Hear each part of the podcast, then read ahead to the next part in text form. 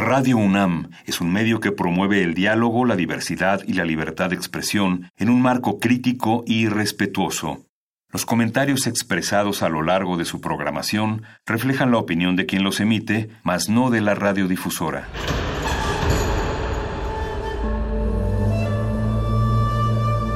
Un templo para la apreciación del ser mediante el sonido. mediante el sonido. Para nosotros. El sol sale durante la noche. Nuestros gritos llevan la mesura del silencio. Y el descontento está lleno de baile y risas. A todo, incluso a nosotros, nos resistimos. La universidad Ustedes y nosotros somos la Resistencia modulada. Atención, tengan mucho cuidado. Primero empieza con las rodillas, después los cubrebocas. Óiganme bien, por favor. Mirad al campo, cuidado con el... No hay nada de qué preocuparse. No hay nada que debas pensar. Todo está bien. Nada está mal. Si te mueves, te expones. El mundo exterior no debe preocuparte. Todo va a estar bien. Resistencia modulada 5G. Bienvenidos al nuevo orden radiofónico.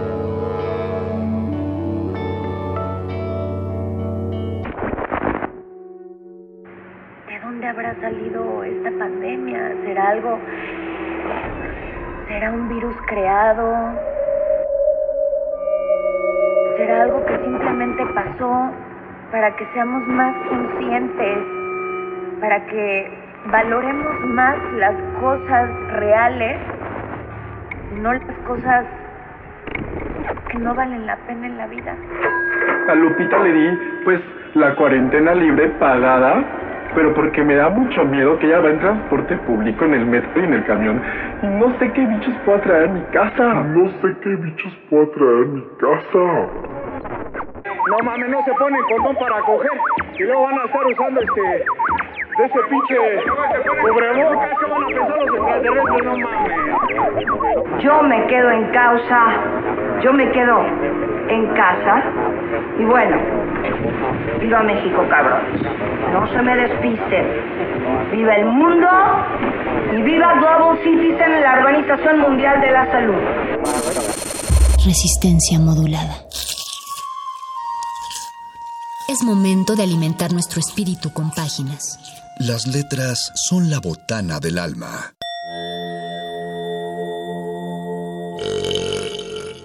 Recuerda la máxima. Los libros son como los tacos. Aún los malos son buenos. Muerde lenguas.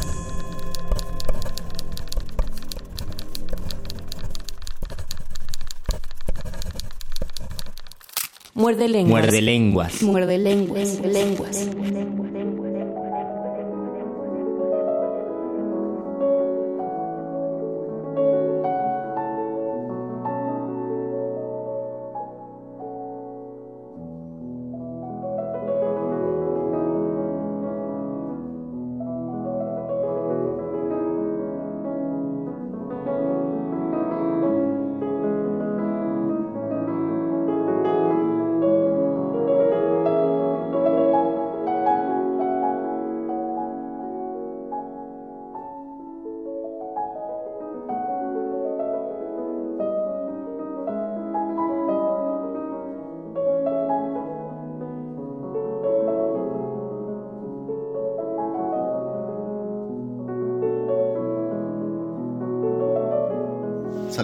A toda la resistencia que nos está sintonizando en estos programas vacacionales que para algunos no se sienten como vacaciones porque fueron a vacaciones después de salir de una cuarentena o probablemente todavía están en cuarentena y ya los hicieron tomar vacaciones.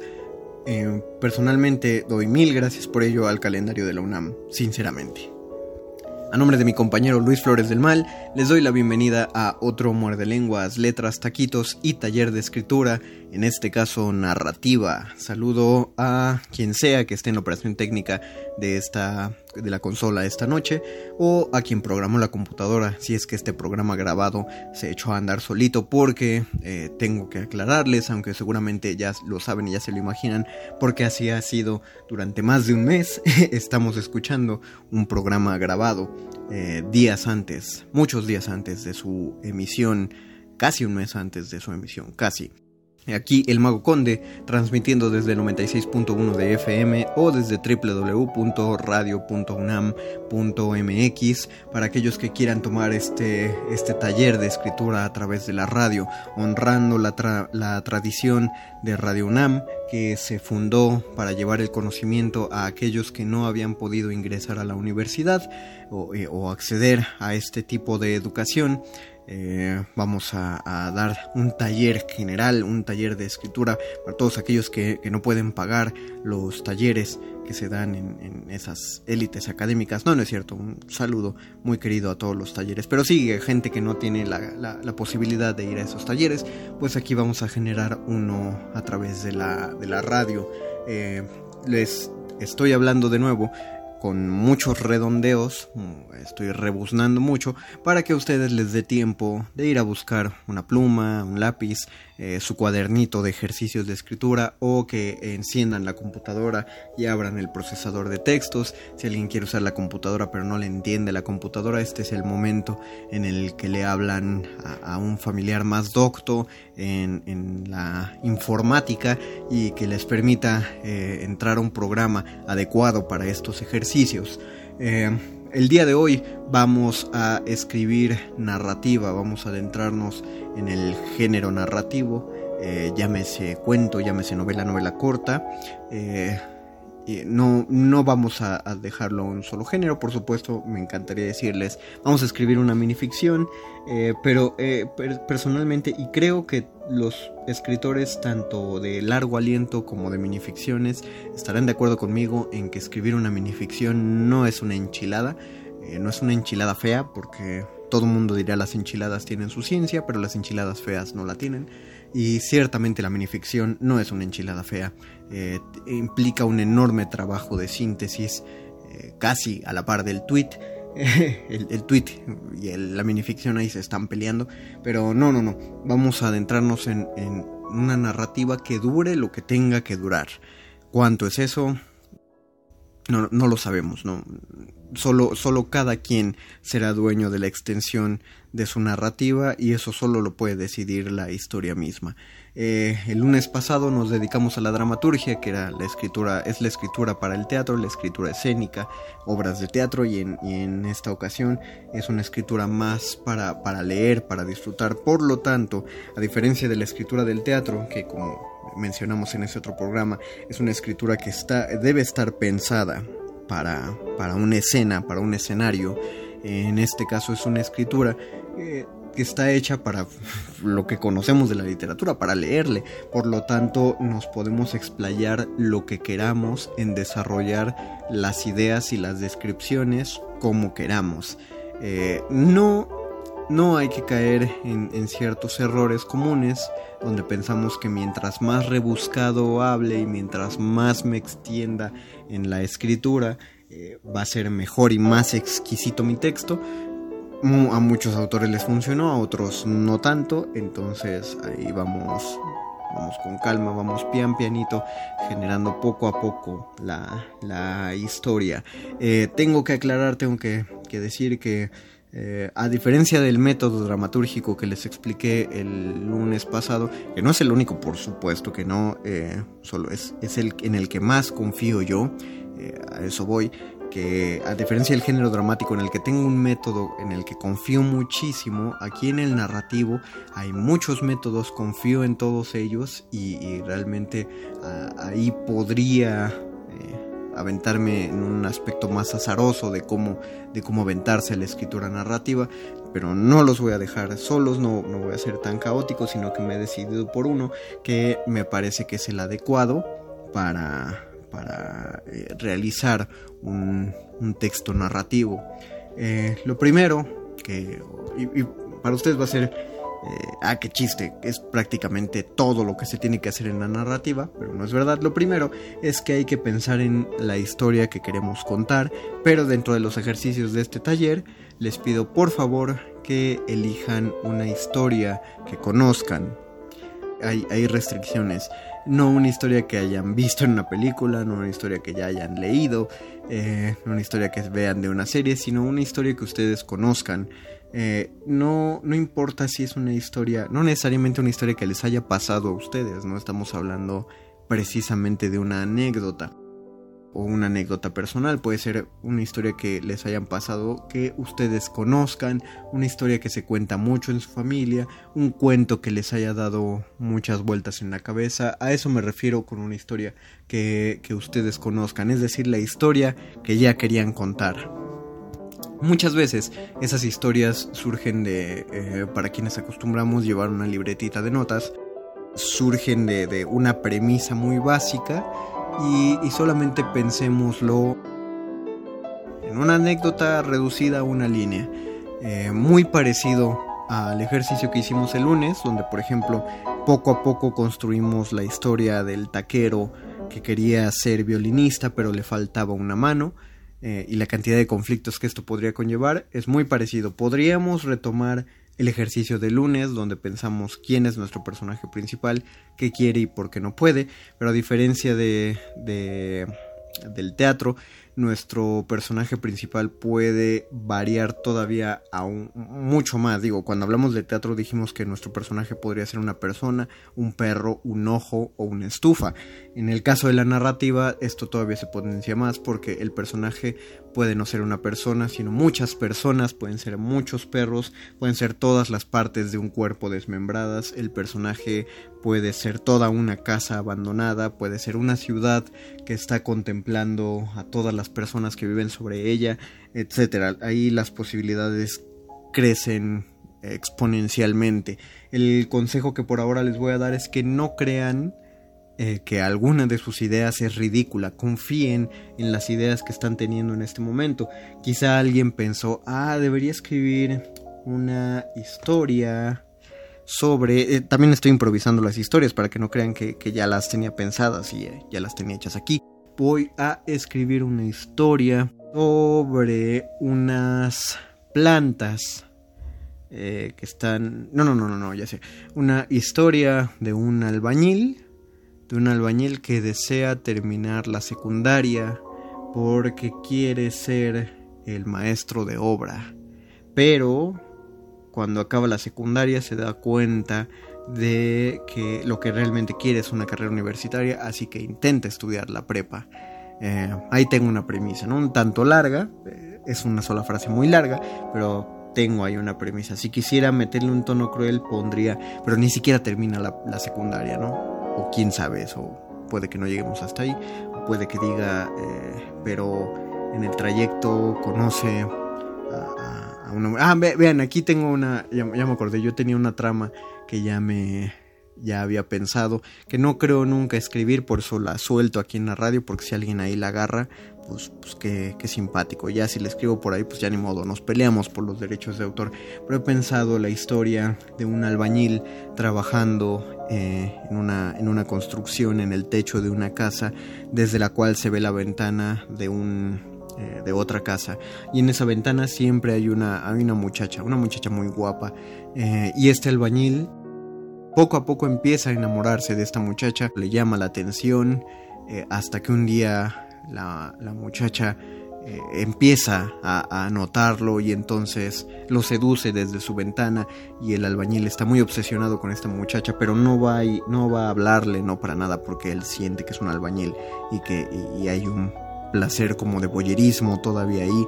Eh, él sabe que no le quiere hablar pero, pero sí quiere eh, hacerse cochinadas mientras ve a esta muchacha a través de la ventana. Y resulta que un día la muchacha se desnuda ante él y se da cuenta que es hombre, ¿no? Es, eh, un, hombre travesti. Eh, sí, aún no transexual, no, no travesti, pero, pero que le gusta ser mujer y seducir hombres. Y el albañil, al descubrir que es hombre, no le importa, ¿no? Y el albañil descubre algo nuevo de sí mismo, que es que le, gusta eh, pero no solo le gusta como una perversión erótica eh, un fetiche, no, le gusta porque se ha enamorado de este muchacho y se enamoró del muchacho porque se viste de mujer y eso es una innovación en su, en su mundo lleno de hombres que solo se alburean y, que le piropean a las mujeres que pasan por la calle, ¿no? Probablemente eh, me estoy agarrando del prejuicio de los albañiles para crear esta historia, pero, pero voy a poner que, que cuando menos los albañiles que trabajan con este albañil sí son así y por eso para él es, innovador y, maravilloso encontrar a este amante de ventana. Eso es un, eh, eh, una, eh, una síntesis de una trama que se me ocurrió hace mucho tiempo.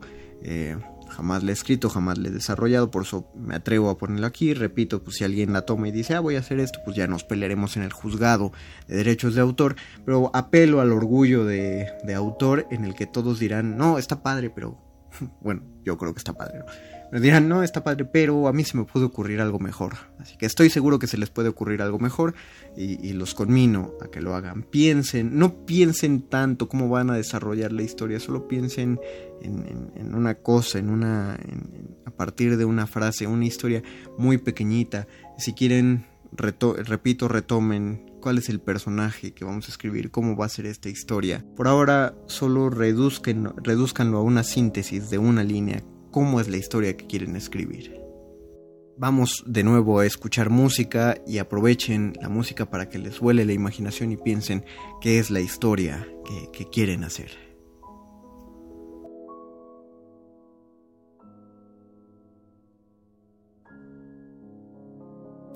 Muerde lenguas. Muerde lenguas. Muerde lenguas. lenguas.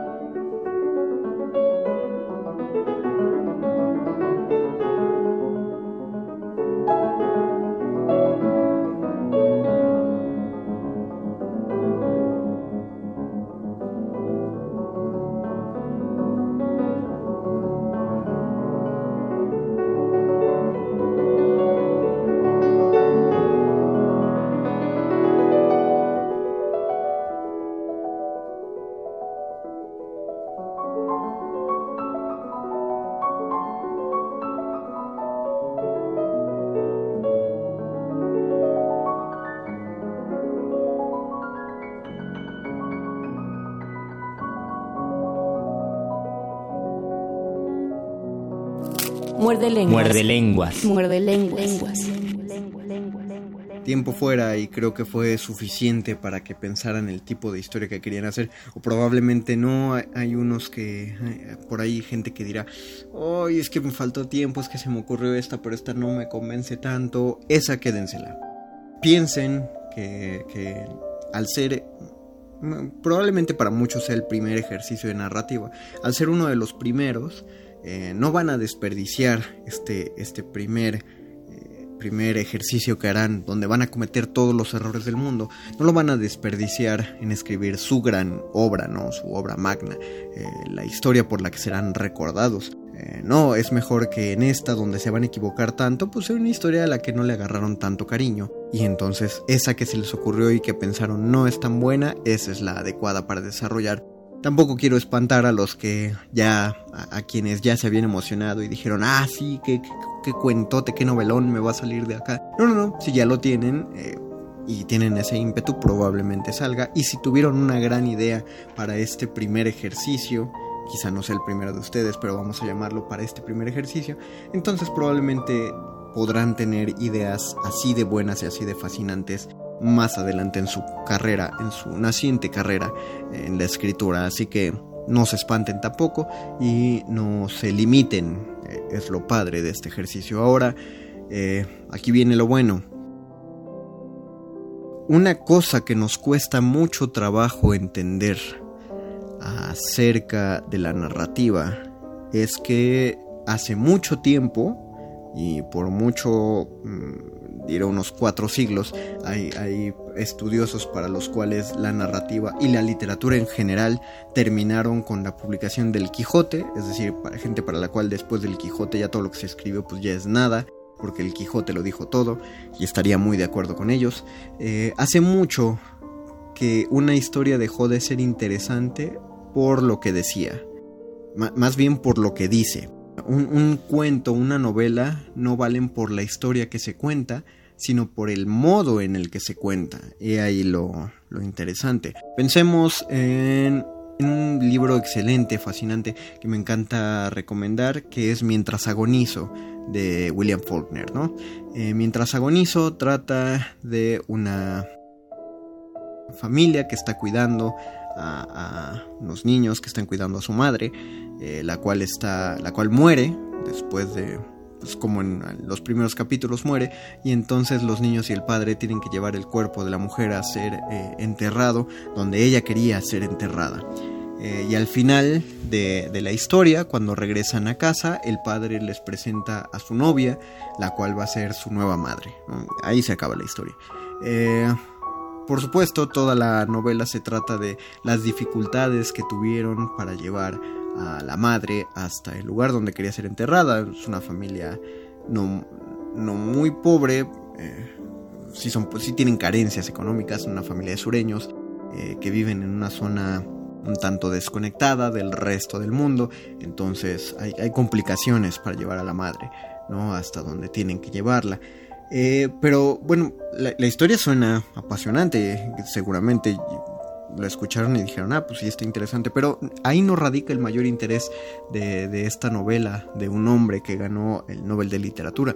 El mayor interés de la novela es, uno de los mayores intereses, es la forma en la que está escrita. Cada capítulo, los capítulos no están numerados, los capítulos tienen eh, nombres, los capítulos son nombres propios, los nombres de los hijos eh, de, esta mujer eh, y, del, y, del, padre. Por supuesto, los capítulos entonces se repiten, ¿no? Bueno, los nombres de los capítulos se repiten porque un hijo tiene varios capítulos narrando la historia, pero aún así la historia va progresando, es decir, vemos la historia del entierro de la madre, pero a través de los ojos de distintos miembros de la familia y es aquí donde se pone todavía mejor.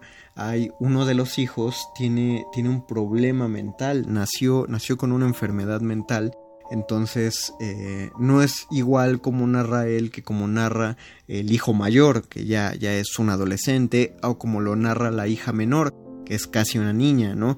Eh, ahí tan solo tenemos tres voces muy distintas entre sí, eh, pero que Faulkner se concentró en que sonaran todas ellas creíbles, de modo que al principio te cuesta trabajo agarrarle la onda a, ah, caray, estoy leyendo un capítulo, ok, está siendo narrado por cada uno de los hijos, pero luego ya entras en la dinámica y sabes cómo va a ir el capítulo por el, por el nombre del hijo que lleva este, porque ya sabes cómo van a relatar ¿no? el, el asunto. Eh, claro, no te tienes que concentrar tanto en eso porque dices, eh, cuando uno escucha esto, uno dice, ah, bueno, voy a escribir entonces una novela donde cada personaje vaya diciendo lo suyo. En un tono parecido, que no idéntico, está Drácula, el llamado género epistolar, eh, porque esta es una novela que está contada por cartas y por páginas de diario.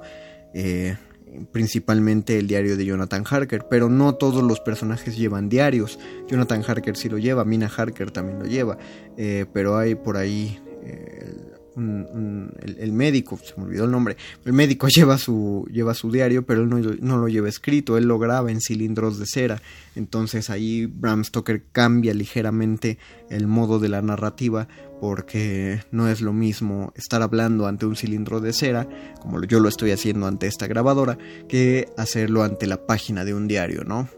Eh, y además no han estudiado igual. Eh, Esa es otra manera de contar una historia.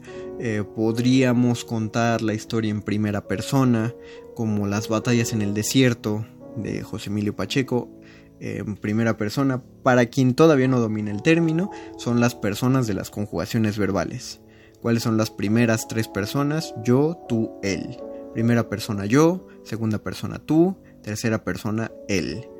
Eh, una novela que está escrita en primera persona, Las batallas en el desierto de José Emilio Pacheco, donde el niño Carlos cuenta la historia de cómo conoció a Mariana, la, mamá de su amigo Jimmy, y se enamoró de ella. Pero es él, el narrador, él está contando la historia. Eh, una narración en tercera persona, que es muy común, sería, eh, no sé, Harry Potter. ¿no? Porque hay alguien que está narrando todas las acciones que ejecuta el, muchachito mago y sus amigos, ¿no? Lo narran todo con él. Fulanito caminó para acá, fulanito hizo esto, fulanito se levantó, todo lo narra tercera persona. Es muy poco común, pues infrecuente el uso de la segunda persona, pero existe tampoco. Les repito, no estamos inventando nada nuevo bajo el sol y no se trata eh, de eso tampoco. Aura de Carlos Fuentes es el ejemplo más cotidiano de un texto narrativo escrito en segunda persona. Si, si, leemos la primera página de Aura, vamos a ver que dice caminas por tal calle y te encuentras tal cosa y entras por tal puerta, etc. E, es el tú, la segunda persona tú, de ese modo está narrado. Em, tú elige, vean, segunda persona, tú, tú quien, quien escuchas esto y que vas a escribir tu texto narrativo, piensa la voz en la que se va a narrar esto. Eh, lo, el narrador es el personaje o el narrador ve la escena o el narrador solo ve lo que hace un personaje. Eh, lo va a contar conforme está ocurriendo o lo va a contar como si fuera una anécdota muy vieja. Eh, no lo sé, ve, ve, pensando el modo en el que se va a contar esta historia. Pensemos en generar un cuento corto, que ronde, de nuevo como la obra de teatro, que ronde las cinco páginas, páginas menos, páginas más. Eh, si tú crees que tienes un principio de novela, pues está fascinante, no hay, no hay ninguna bronca, de hecho mientras más escribas, pues para nosotros mejor. Pero por ahora eh, tira a, a que la historia vaya a durar poco. Así que solo piensa en el modo en el que lo vas a hacer y este va a ser el ejercicio para pensar en cómo vas a escribir ese texto. Escribe una primera línea, la misma sinopsis que escribiste de, qué trata la historia, ahora escríbela como la contaría el narrador. Eh, de ese modo vas a encontrar el tipo de palabras que usa el narrador o si el narrador habla en primera persona, de qué manera habla este narrador. Así que escucha la música y escribe. Muerde lenguas. Muerde lenguas. Muerde lenguas.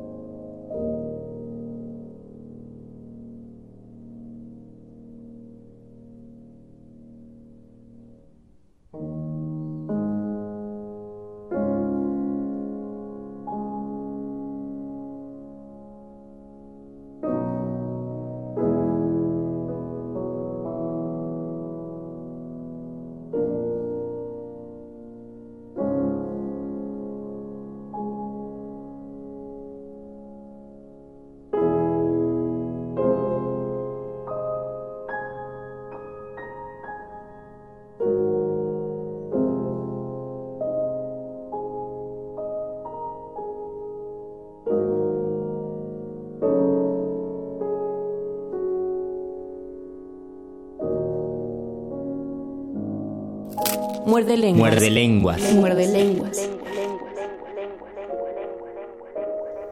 Ya hemos pensado más o menos en cómo vamos a estructurar nuestro texto narrativo, ya hemos pensado en qué formita le vamos a dar, en qué historia vamos a contar. Ahora, ahora es el momento de, de- de adentrarnos en, en lo que aprendimos en la primaria, qué forma una estructura narrativa, el, eh, lo conocemos como principio eh, o inicio, desarrollo, nudo y desenlace, ¿no? Eh, tengo que saber cómo empieza mi historia para desarrollarla, y luego generar el llegar al clímax de mi historia y luego al desenlace. Bueno, la- las, las historias no siempre funcionan bajo de, de esa forma tan lineal, ¿no? No es necesario cumplir cabalmente esto. Eh, podríamos empezar a contar el final, podemos ir de atrás para adelante, a eso me refería, con que lo describimos de muchas maneras muy distintas. Eh, pero lo que lo que sí hay que pensar es que al menos una de estas cosas la tenemos que dejar, eh, la tenemos que tener clara, ¿no? No sabemos cuál, pero una debe estar clara. Hay escritores que saben cómo empieza el cuento, pero no saben cómo se desarrolla ni cómo termina. Hay escritores que saben qué va a pasar en el cuento en el principio, pero no saben cómo va a arrancar y no saben cómo va a terminar. Y hay escritores que ya tienen el final y dicen, ah, le voy a meter un giro de tuerca así bien chido al final, pero no saben ni cómo va a empezar ni cómo van a llegar a él. Mm. Esas anotaciones son las que pueden ir tomando por ahora. Eh, poner en una sola línea en la historia, en mi cuento o en mi novela, en mi novela corta, en mi inicio de novela, tiene que pasar esto.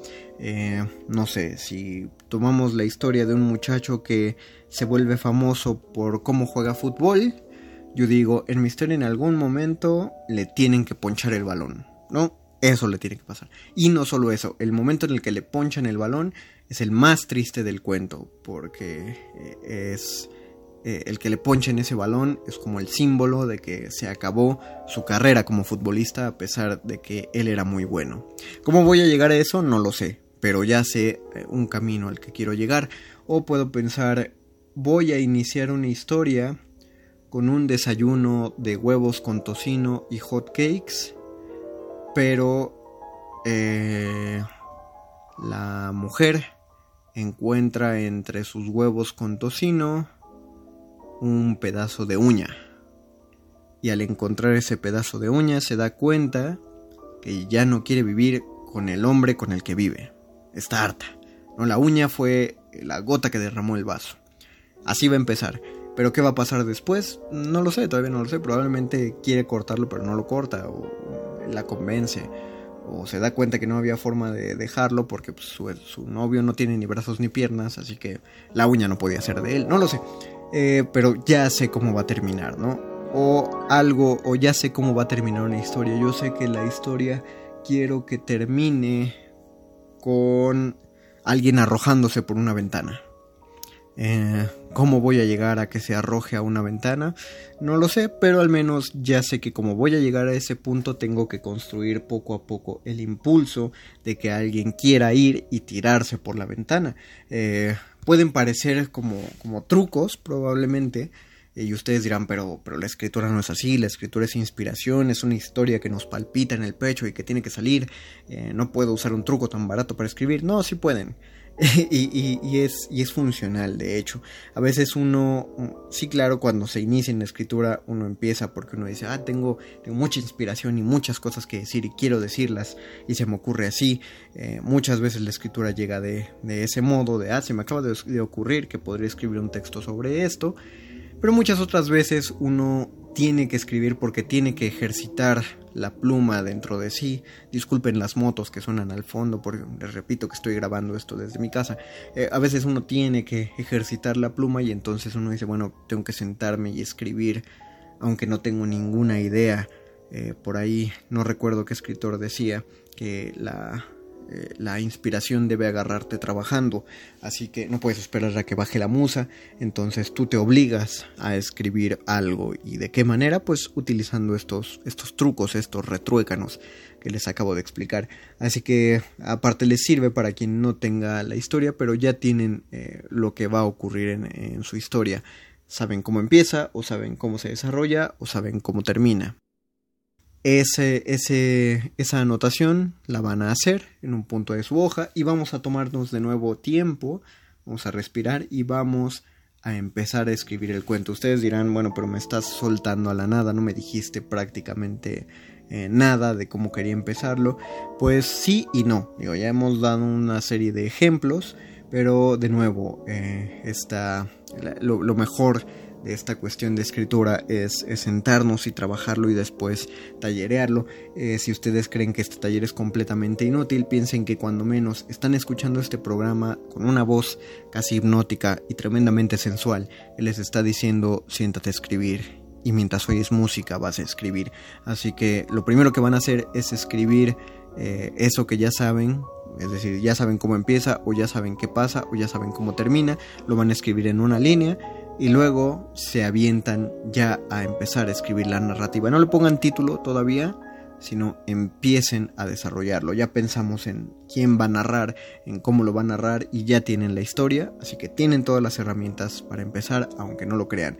Confíen, no se espanten ante la primera frase, no busquen que su primera frase sea luminosa, porque si esperan eso, van a tienen, mejor espérense sentados, sentadas, porque eso va a tomar muchísimo tiempo. No, Finalmente algún día van a corregir el texto, entonces si de todas formas van a acabar borrando cosas, pues cuál es el problema de que se equivoquen o de que escriban algo mal, ¿no? Entonces aviéntense a escribirlo en cuanto empiece la música. Muerde lenguas. Muerde lenguas. Muerde lenguas. Muerde lenguas.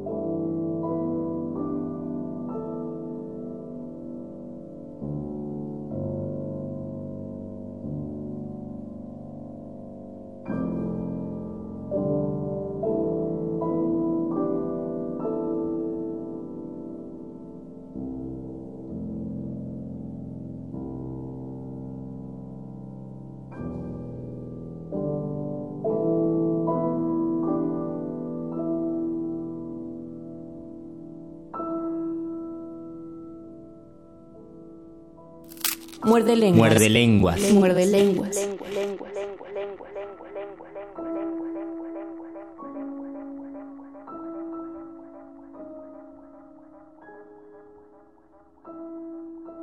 Tiempo fuera, tiren los lápices, arruguen las hojas y a la basura. No, no es cierto. Nada más. Dejen de escribir, deténganse ahí. Eh, les ha dado tiempo de escribir su texto narrativo completo. Eh, su inicio de novela o su cuento corto completo, no les ha dado tiempo. Probablemente lo más seguro es que no. Eh, hay, un, hay un asunto con los textos narrativos distintos a los de dramaturgia que hicimos el lunes pasado y es que sí requieren eh, otro tipo de pensamiento y en experiencia personal sí requieren un, tanto más de tiempo las estructuras narrativas. Así que es, digo, si alguien lo acabó, mis felicitaciones. Si no lo acabaron, no se preocupen, no se sientan mal. Solo la misma recomendación que con la, con la obra de teatro. Mañana, cuando apliquen sus horas nalga o sus minutos nalga en seguir escribiendo, solo síganse para adelante donde iban. No, no relean, no se detengan a releer hasta que hayan terminado por completo el cuento. Y una vez que lo terminen, cuento o el inicio de novela, dejen cuando menos, cuando menos 24 horas entre que lo terminaron y entre que lo releen. Si pueden dejar más de 24 horas, mucho mejor, porque uno tiene que desenamorarse del texto. Por supuesto que le van a agarrar mucho cariño porque ya le invirtieron tiempo y esfuerzo y pensamiento y todo este programa lo dedicaron solo a pensar en eso. Eso es un acto de amor definitivamente, así, así empiezan las obsesiones amorosas y ya, ya se han encariñado con el texto. Pero eh, hay, que, hay que soltarlo, hay que dejarlo caminar solito para que puedan ver sus defectos. Entonces por ahora déjenlo eh, solo hasta que termine, denle tiempo de que madure. Si pueden pasar su mente a otra cosa mucho mejor, es decir, dejen el texto cuando lo terminen y vean una serie, eh, empiecen otro cuento, pero otro completamente distinto, u otro texto, eh, eh, jueguen un juego de mesa, no sé, algo que los haga distraer su mente de la historia que tenían y luego ya regresen a la historia, ya releen y ahí pueden empezar a aplicar las correcciones que ustedes quieran al cuento. Solo una, una corrección general, pues no, lo, no es necesario reescribirlo todo, si así quieren, pues adelante, pero solo pulan algunas orillas, no es necesario que pulan todo. Si no les acaba de convencer pero no saben qué más hacerle, pues no hay problema, justamente para eso lo vamos a tallerear. Si alguien concluye su texto narrativo y, quiere que lo empecemos a trabajar, por favor contáctenos en Facebook, Resistencia Modulada, Twitter arroba y ahí les indicaremos un correo donde pueden hacerme llegar sus textos para que, vayamos puliéndolos y si generamos la suficiente cantidad de textos, hacer un programa especial con las narrativas que se han generado a partir de este taller eh, radiofónico, estas acciones para un taller de verano de narrativa. Eh, así que, pues, hasta aquí concluimos. Les deseo felices trazos, o más bien felices eh, escrituras, pues por favor háganos saber si concluyen el texto. Agradezco a Oscar El Voice que hizo la producción de este programa y a quien sea que esté en la operación técnica de la consola. Saludos a todo el mundo allí en Radio UNAM. A nombre de mi compañero Luis Flores del Mal, yo, el Mago Conde, me despido y que tengan una excelente semana.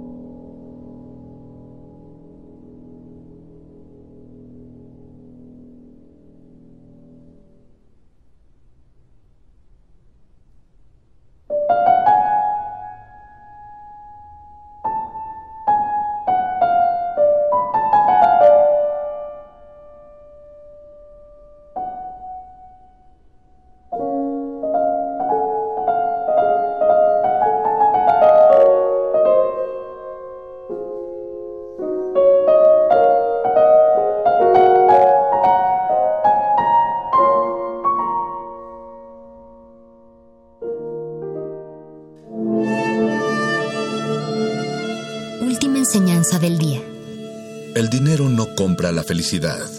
Pero compra libros y tacos. Y eso se le parece mucho. Medítalo. ¿A quién va a afectar más? Pues a los más pobres, a los trabajadores, a los que no tienen ahorro, a los que no tienen recursos. No es algo que se vaya a dar en, en un nivel teórico. Es algo que está pasando todos los días. Hay gente que ya no tiene empleo. Hoy. Resistencia modulada.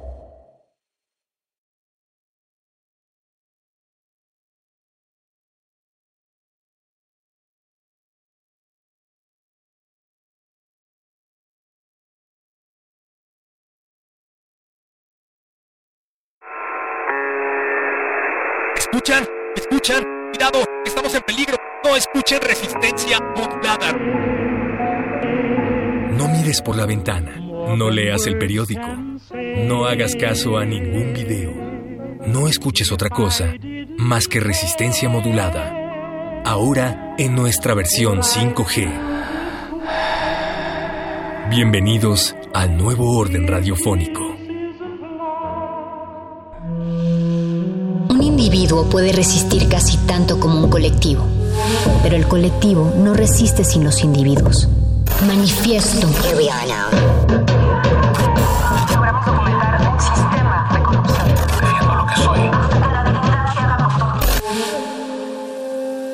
No hay sonidos distintos, solo separados. Tu cuerpo es una revolución. Manifiéstate.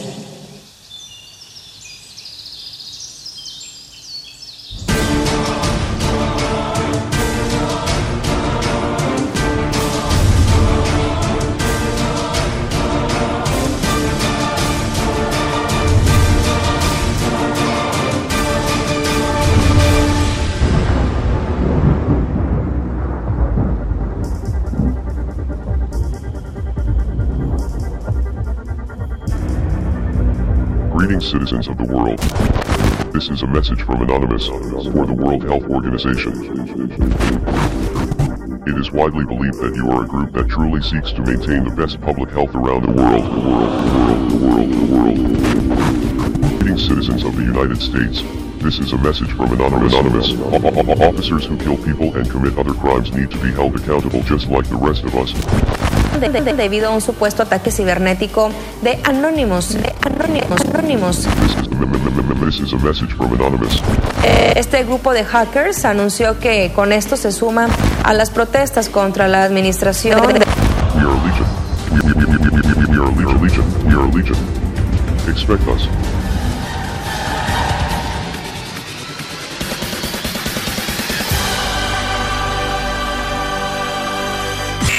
Manifiesto.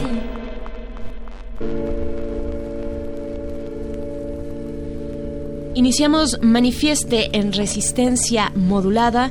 Yo soy Berenice Camacho y este miércoles, junto con Perro Muchacho, dedicamos la emisión para hablar de hacktivismo y vigilancia. Así que saquen su careta de Guy Fox y acompáñenos en esta radio para el fin del mundo, entre el caos del código y el sudor, el sudor del cyberpunk. Quédense aquí, aquí que ya empieza Manifiesta. Manifiesto.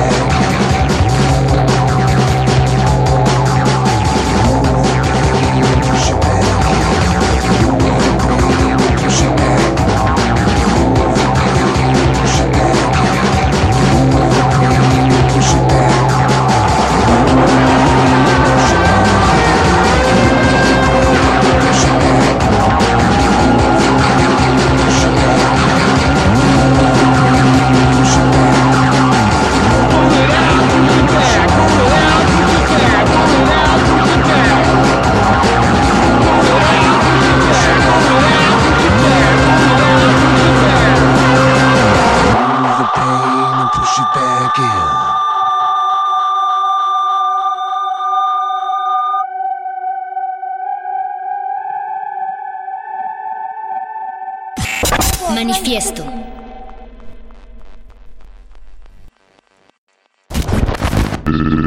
This is a message from Anonymous for the World Health Organization. It is widely believed in the world. We are Legion. Expect us.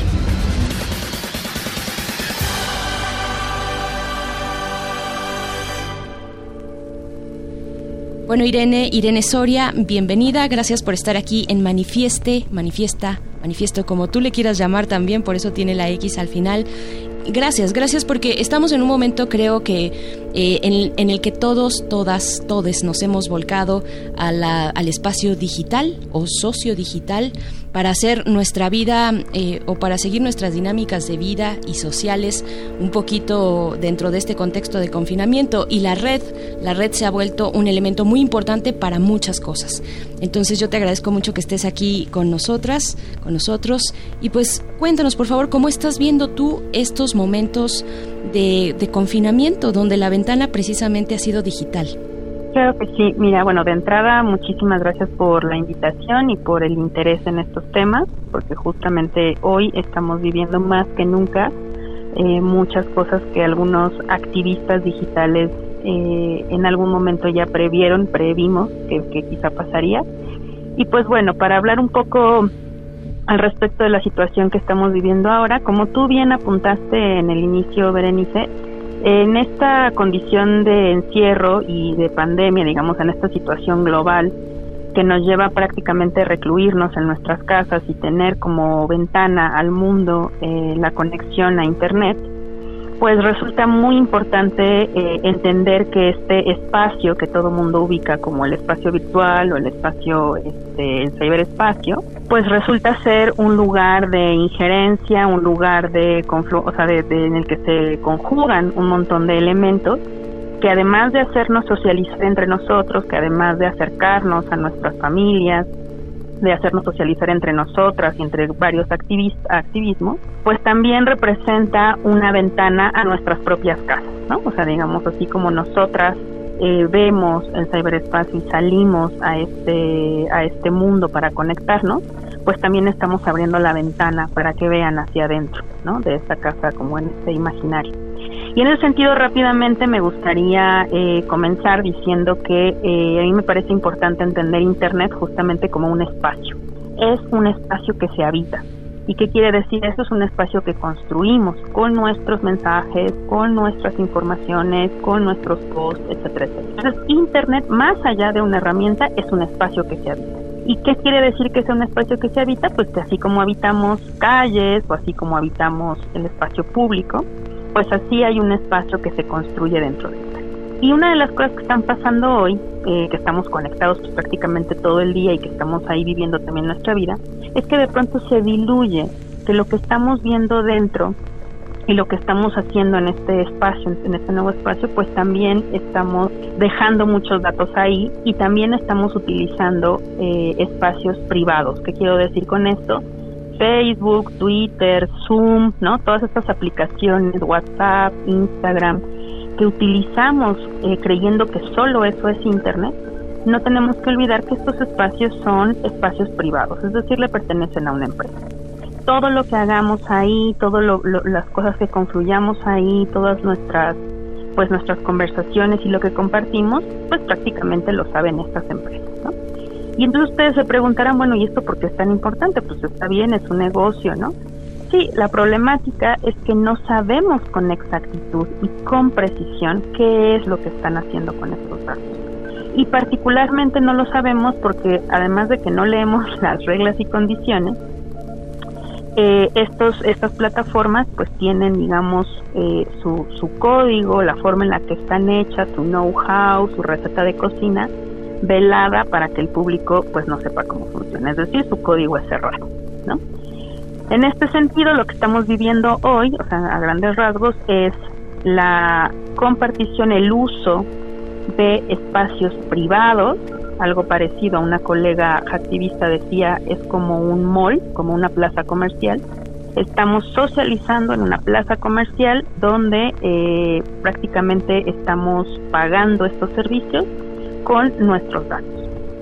Estos datos que eventualmente nos dan mejores, eh, bueno, prometen darnos mejores servicios, prometen darnos productos acorde a nuestras necesidades, sin que nosotros tengamos que buscarlo, ¿no? sin que las personas usuarias tengan que buscarlo, sino que ya nos la ofrecen. Sin embargo, no solo nos venden productos, sino que también nos venden estilos de vida, formas de vida, formas de pensar y prácticamente nos cierra en una burbuja. Seguramente las personas que nos están escuchando en este momento les ha pasado que dicen algo, ¿no? En Facebook o mencionan algo en su chat y ya eh, minutos después o, momentos después les aparece algún anuncio relacionado con eso que dicen.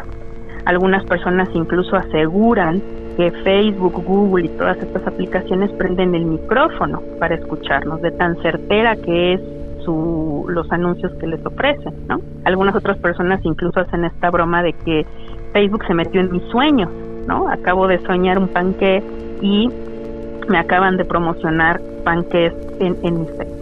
Sí, hay posibilidades, las, las, las plataformas, eh, digamos, tienen acceso a tu micrófono, pero no la prenden. ¿Y sabes por qué no la prenden? Porque no lo necesitan.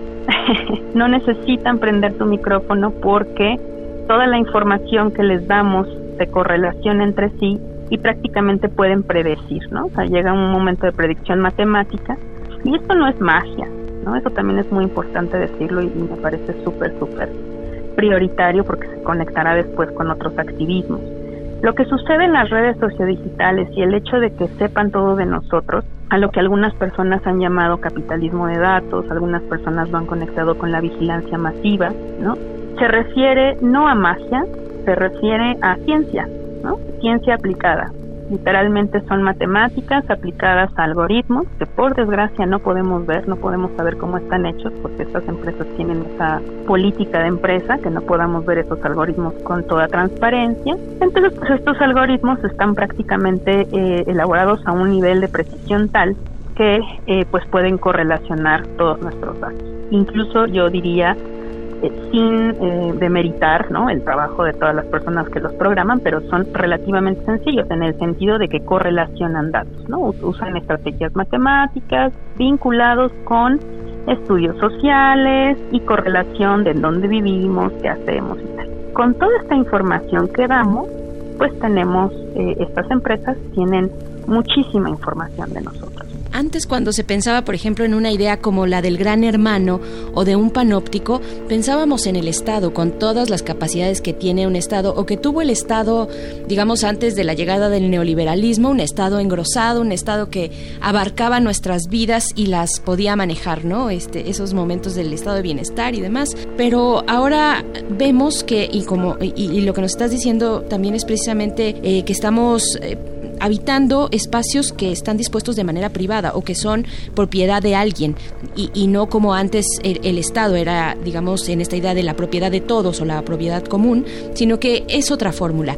Y cuando pensamos en vigilancia también, eh, pues ahí está, ahí está sin duda el espacio digital o las redes sociodigitales donde creemos que nos, que nos están vigilando. ¿Cómo, cómo hacerle frente un poco, eh, cómo salirse, cómo bordear eh, la periferia de espacios que están tan cooptados por, eh, por, estas empresas, por grandes empresas privadas, para hacer algo distinto. Y ahí es donde viene también la palabra de hacktivismo. ¿Cómo ves tú estas cuestiones? Aquí ya no se trata de un Estado vigilándote todo el tiempo, sino efectivamente una empresa o varias empresas que incluso podrían ofrecer sus servicios de eh, dar estos datos a pues a quien pueda pagarlos, ¿no? Eh, y en ese sentido pues también pueden ser los estados, pero digamos que ya estamos entrando a servicios. Antes de, de entrar rápidamente al tema del hacktivismo, solo quisiera anotar que una de las cosas que están que, que, que, prevalecen en este momento que vivimos con estas herramientas digitales, insisto, algunos han llamado capitalismo de la vigilancia, algunos han llamado, algunas autoras le han llamado capitalismo este, de datos, capitalismo de la vigilancia o eh, capitalismo cognitivo, también son algunos de los de lo, de lo que se ha mencionado, pero este eh, el panorama de, de, este de este capitalismo o de este de esta vigilancia que estamos obteniendo ahora, pues justamente eh, tiene como característica que se diluye un poco eh, eh, el opresor o la, o la persona que está oprimiendo, ¿no? Y dicen por ahí algunas autoras como Sasia Sasken, ya no tienes literalmente eh, en la mira el, ah, el malo es el Estado, ¿no? O del que hay que protegernos es el Estado, del que hay que protegernos es tal cosa. No, ahora se diluye. Porque entonces, ¿por qué es tan difícil salirnos? Y ahorita ya justamente empiezo a entrar al tema del activismo. ¿Por qué de pronto resulta tan difícil salirnos de estos mecanismos o incluso darnos cuenta? Pues porque estos, estas empresas han ganado nuestra confianza. Facebook es parte de nuestra vida, ¿no? Incluso pregúntale a un usuario o usuaria promedio y verá a Facebook como algo positivo porque gracias a Facebook pudo conectarse con sus familiares, ¿no? Y claro, se meten a un tema emocional. Google, Google es una empresa que tiene alta este, aceptación en la, en, en la gran en gran parte del mundo porque es una empresa que, que, tiene una imagen de confiabilidad, es una empresa que ha ganado mucha legitimidad, incluso yo me atrevería a decir entre grupos este, activistas o grupos que se han manifestado pues eh, contraculturales o de izquierda. En ese sentido, salirnos de esta lógica resulta más difícil porque entonces ahora eh, este, digamos, eh, poder se diluye por completo. Porque este poder ya no es necesariamente el que te oprime y el que te lastima, sino el que por ahí también hay unas personas que decían que no tendrían que obligarte, ¿no? Tú ibas a, a eh, con toda seguridad dar tus datos para que te vigilen. En ese sentido, por eso es tan importante voltear a ver activismos que se enfocan particularmente en estos temas y que han estado acá desde hace ya algunos años y que de pronto eh, pues muchas personas lo han tergiversado o se ha visto de manera negativa. Y en este sentido es el hacktivismo, ¿no? El hacktivismo es un tipo, eh, bueno, es la conjugación, ¿no? De dos términos, que es hacker y activismo. La palabra activismo, pues seguramente las personas que nos escuchan ubican eh, a qué se refiere, pero pues sí tiene que ver con luchas sociales que se acercan a los derechos humanos, etcétera, etcétera, etcétera, ¿no? O sea, como velar justamente por las eh, porque las jerarquías de poder se diluyan y por eh, dar voz o, o, que sean escuchadas las voces. Pero particularmente la otra palabra, que es hacker, la que conforma hacktivismo, la palabra hacker ha sido muy tergiversada. Cuando hablamos de hacker, en automático lo vemos de manera negativa y decimos, incluso en los medios de comunicación masiva, dicen me hackearon la cuenta. Y en automático nos referenciamos al hacker o nuestro imaginario lleva al hacker como el pirata informático que intenta acceder a nuestros correos electrónicos. Sin embargo, el hacker o el término hacker tiene otras acepciones y es una subcultura, digo, el término está aquí desde el siglo XIII, no, no nos vamos a remitir hacia allá, eh, podríamos, pero más bien la idea es traerlo más a, a, a, lo cercano, ¿qué ha pasado con el término hacker vinculado a las computadoras? Y es una subcultura de a partir por ahí de, los, de, de la década de los 60, más o menos, en los inicios del cómputo eh, como lo conocemos hoy, y era un grupo de personas entusiastas en el cómputo, ¿no? De estos personas que están entendiendo cómo funcionaba una computadora, entendiendo que pues antes no había donde aprender a usar una compu, ¿no? Sino que estas personas se metían, esculcaban, veían cómo funcionaba, las computadoras venían con su instructivo, ¿no? Entonces había como toda una experimentación bastante interesante con esta nueva máquina, ¿no?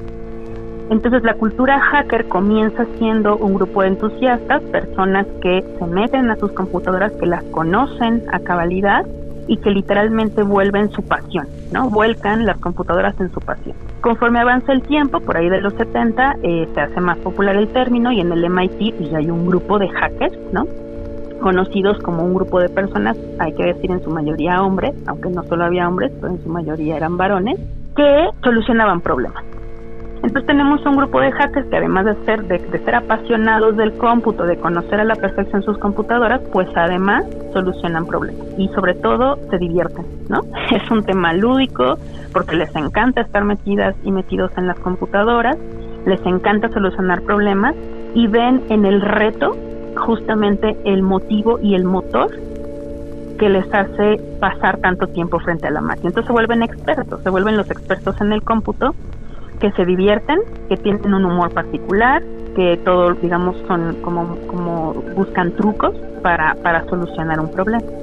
Entonces, desde ahí viene la acepción del término hacker. Obviamente va evolucionando y bueno, algunas personas ya luego, por ahí de los 90, se empieza a tergiversar porque obviamente estas personas tienen muchos conocimientos y empiezan a darse cuenta de la problemática que implica que algunas empresas hayan cerrado su código, ¿no? Entonces, algunas empresas que cerraron su código Microsoft y demás que comenzaron a, no dejarnos ver cómo estaba hecha eh, las instrucciones que hacían funcionar su computadora. Eh, frente a eso hubo un movimiento, pues digamos, iniciado por uno de los, dicen, últimos hackers vivos, que es Richard Stallman. Entonces, el movimiento del software libre que funda Richard Stallman, pues se vuelve también la bandera de eh, algunas comunidades hackers. Y para no ampliarme demasiado y ya irme acercando ahora sí al, al, al qué significa el hacktivismo, pues prácticamente activismo recupera esta acepción del hacker, que es una persona que conoce su computadora, que lo hace de manera lúdica, que responde a ciertas necesidades, que se divierte, que se emociona, que va hacia el reto, ¿no?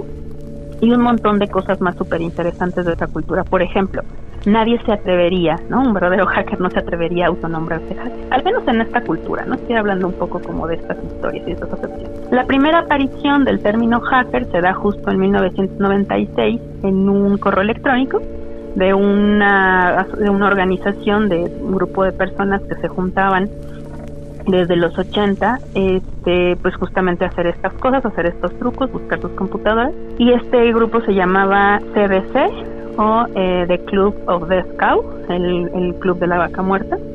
Un miembro del CDC era Sid Vicious, ¿no? El, el baterista, me parece, de los Sex No sé si es baterista o bajista. ¿Y por qué es importante mencionarlo?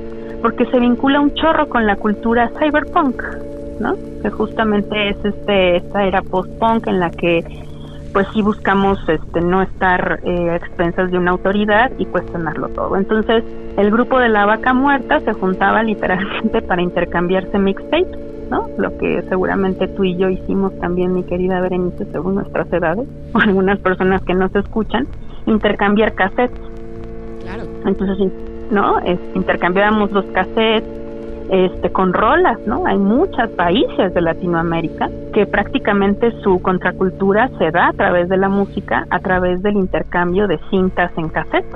O sea, la palabra hacktivismo justamente viene de ahí. O sea, la, primera vez que se usó, incluso está como bastante documentado, fue en el 96, literalmente en un correo electrónico que se, que se empezaron a mandar estos integrantes, pero que se intercambiaban justamente para decir que habría que, pues, ahora que inaugurar un nuevo movimiento que tuviera que ver con la cultura hacker, pero haciendo un activismo, ¿no?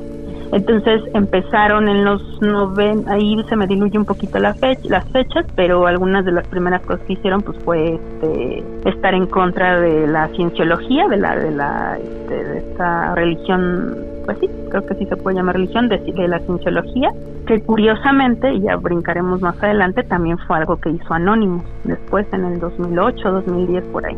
Entonces, bueno, el hacktivismo entonces es eso, es la combinación de un activismo, de buscar una igualdad social, pero con acciones eh, hackers, es decir, acciones eh, vinculadas a las computadoras, acciones que impliquen conocer cómo funciona un sistema, conocer cómo funciona un servidor y evidentemente pues buscar el desarticular de alguna u otra manera o hacer un exploit a ciertos mecanismos de poder. Manifiesto.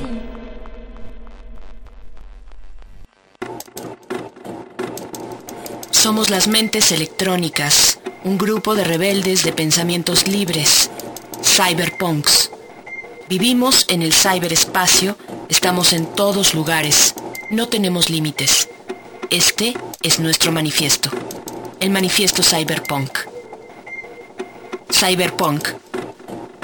Eso somos nosotros, lo diferente, ratas de la tecnología, nadando en el océano de la información Estamos cohibidos, pequeños chicos de colegio sentados en el último pupitre, en la esquina de la clase. Somos el adolescente que todos consideran extraño. Estamos estudiando hackear sistemas operativos, explorando la profundidad de sus extremos. Nos criamos en el parque, sentados en un banco con un ordenador portátil apoyado en las rodillas, programando la última realidad virtual. Lo nuestro está en el garage, apilado con la porquería electrónica, el hierro soldado en la esquina de la mesa y cercana a la radio desmontada. Eso es lo nuestro. Lo nuestro es una habitación con ordenadores, impresoras zumbeantes y modems pitando. Somos aquellos que vemos la realidad de forma distinta. Nuestro punto de vista muestra más de lo que la gente ordinaria puede ver. Ellos solo ven lo exterior, pero nosotros vemos lo interior. Eso es lo que somos, realistas con gafas de soñadores. Somos aquellas personas casi desconocidas para el vecindario, personas entregadas a sus propios pensamientos, sentadas día tras día ante el ordenador, saqueando la red por algo. No salimos frecuentemente de casa, solo de vez en cuando para ir al cercano estudio de radio o ir a un conocido bar a encontrarse con algunos de los pocos amigos que tenemos, o encontrarnos a algún cliente o al camello de la esquina, o simplemente para dar un paseo. No tenemos muchos amigos, solo unos pocos con los que nos vamos de fiesta. Todos los demás que conocemos están en la red, en el otro lado de la línea. Los conocemos de nuestro canal favorito de IPRC, de los newsgroups, de los sistemas que frecuentamos. Nosotros somos aquellos a los que nos importa una mierda lo que los demás piensen de nosotros. No nos importa lo que aparentamos o lo que la gente diga sobre nosotros en nuestra ausencia. La mayoría de nosotros vive escondido, siendo desconocidos para todos menos a aquellos que inevitablemente están en contacto con ellos. Otros aman la publicidad, ellos aman la fama. Ellos son conocidos en su mundo underground. Sus nombres se escuchan con facilidad ahí. Pero todos unidos somos una sola cosa. Nosotros somos los cyberpunks. Ok, ahí entraría la rola de Sid Vicious.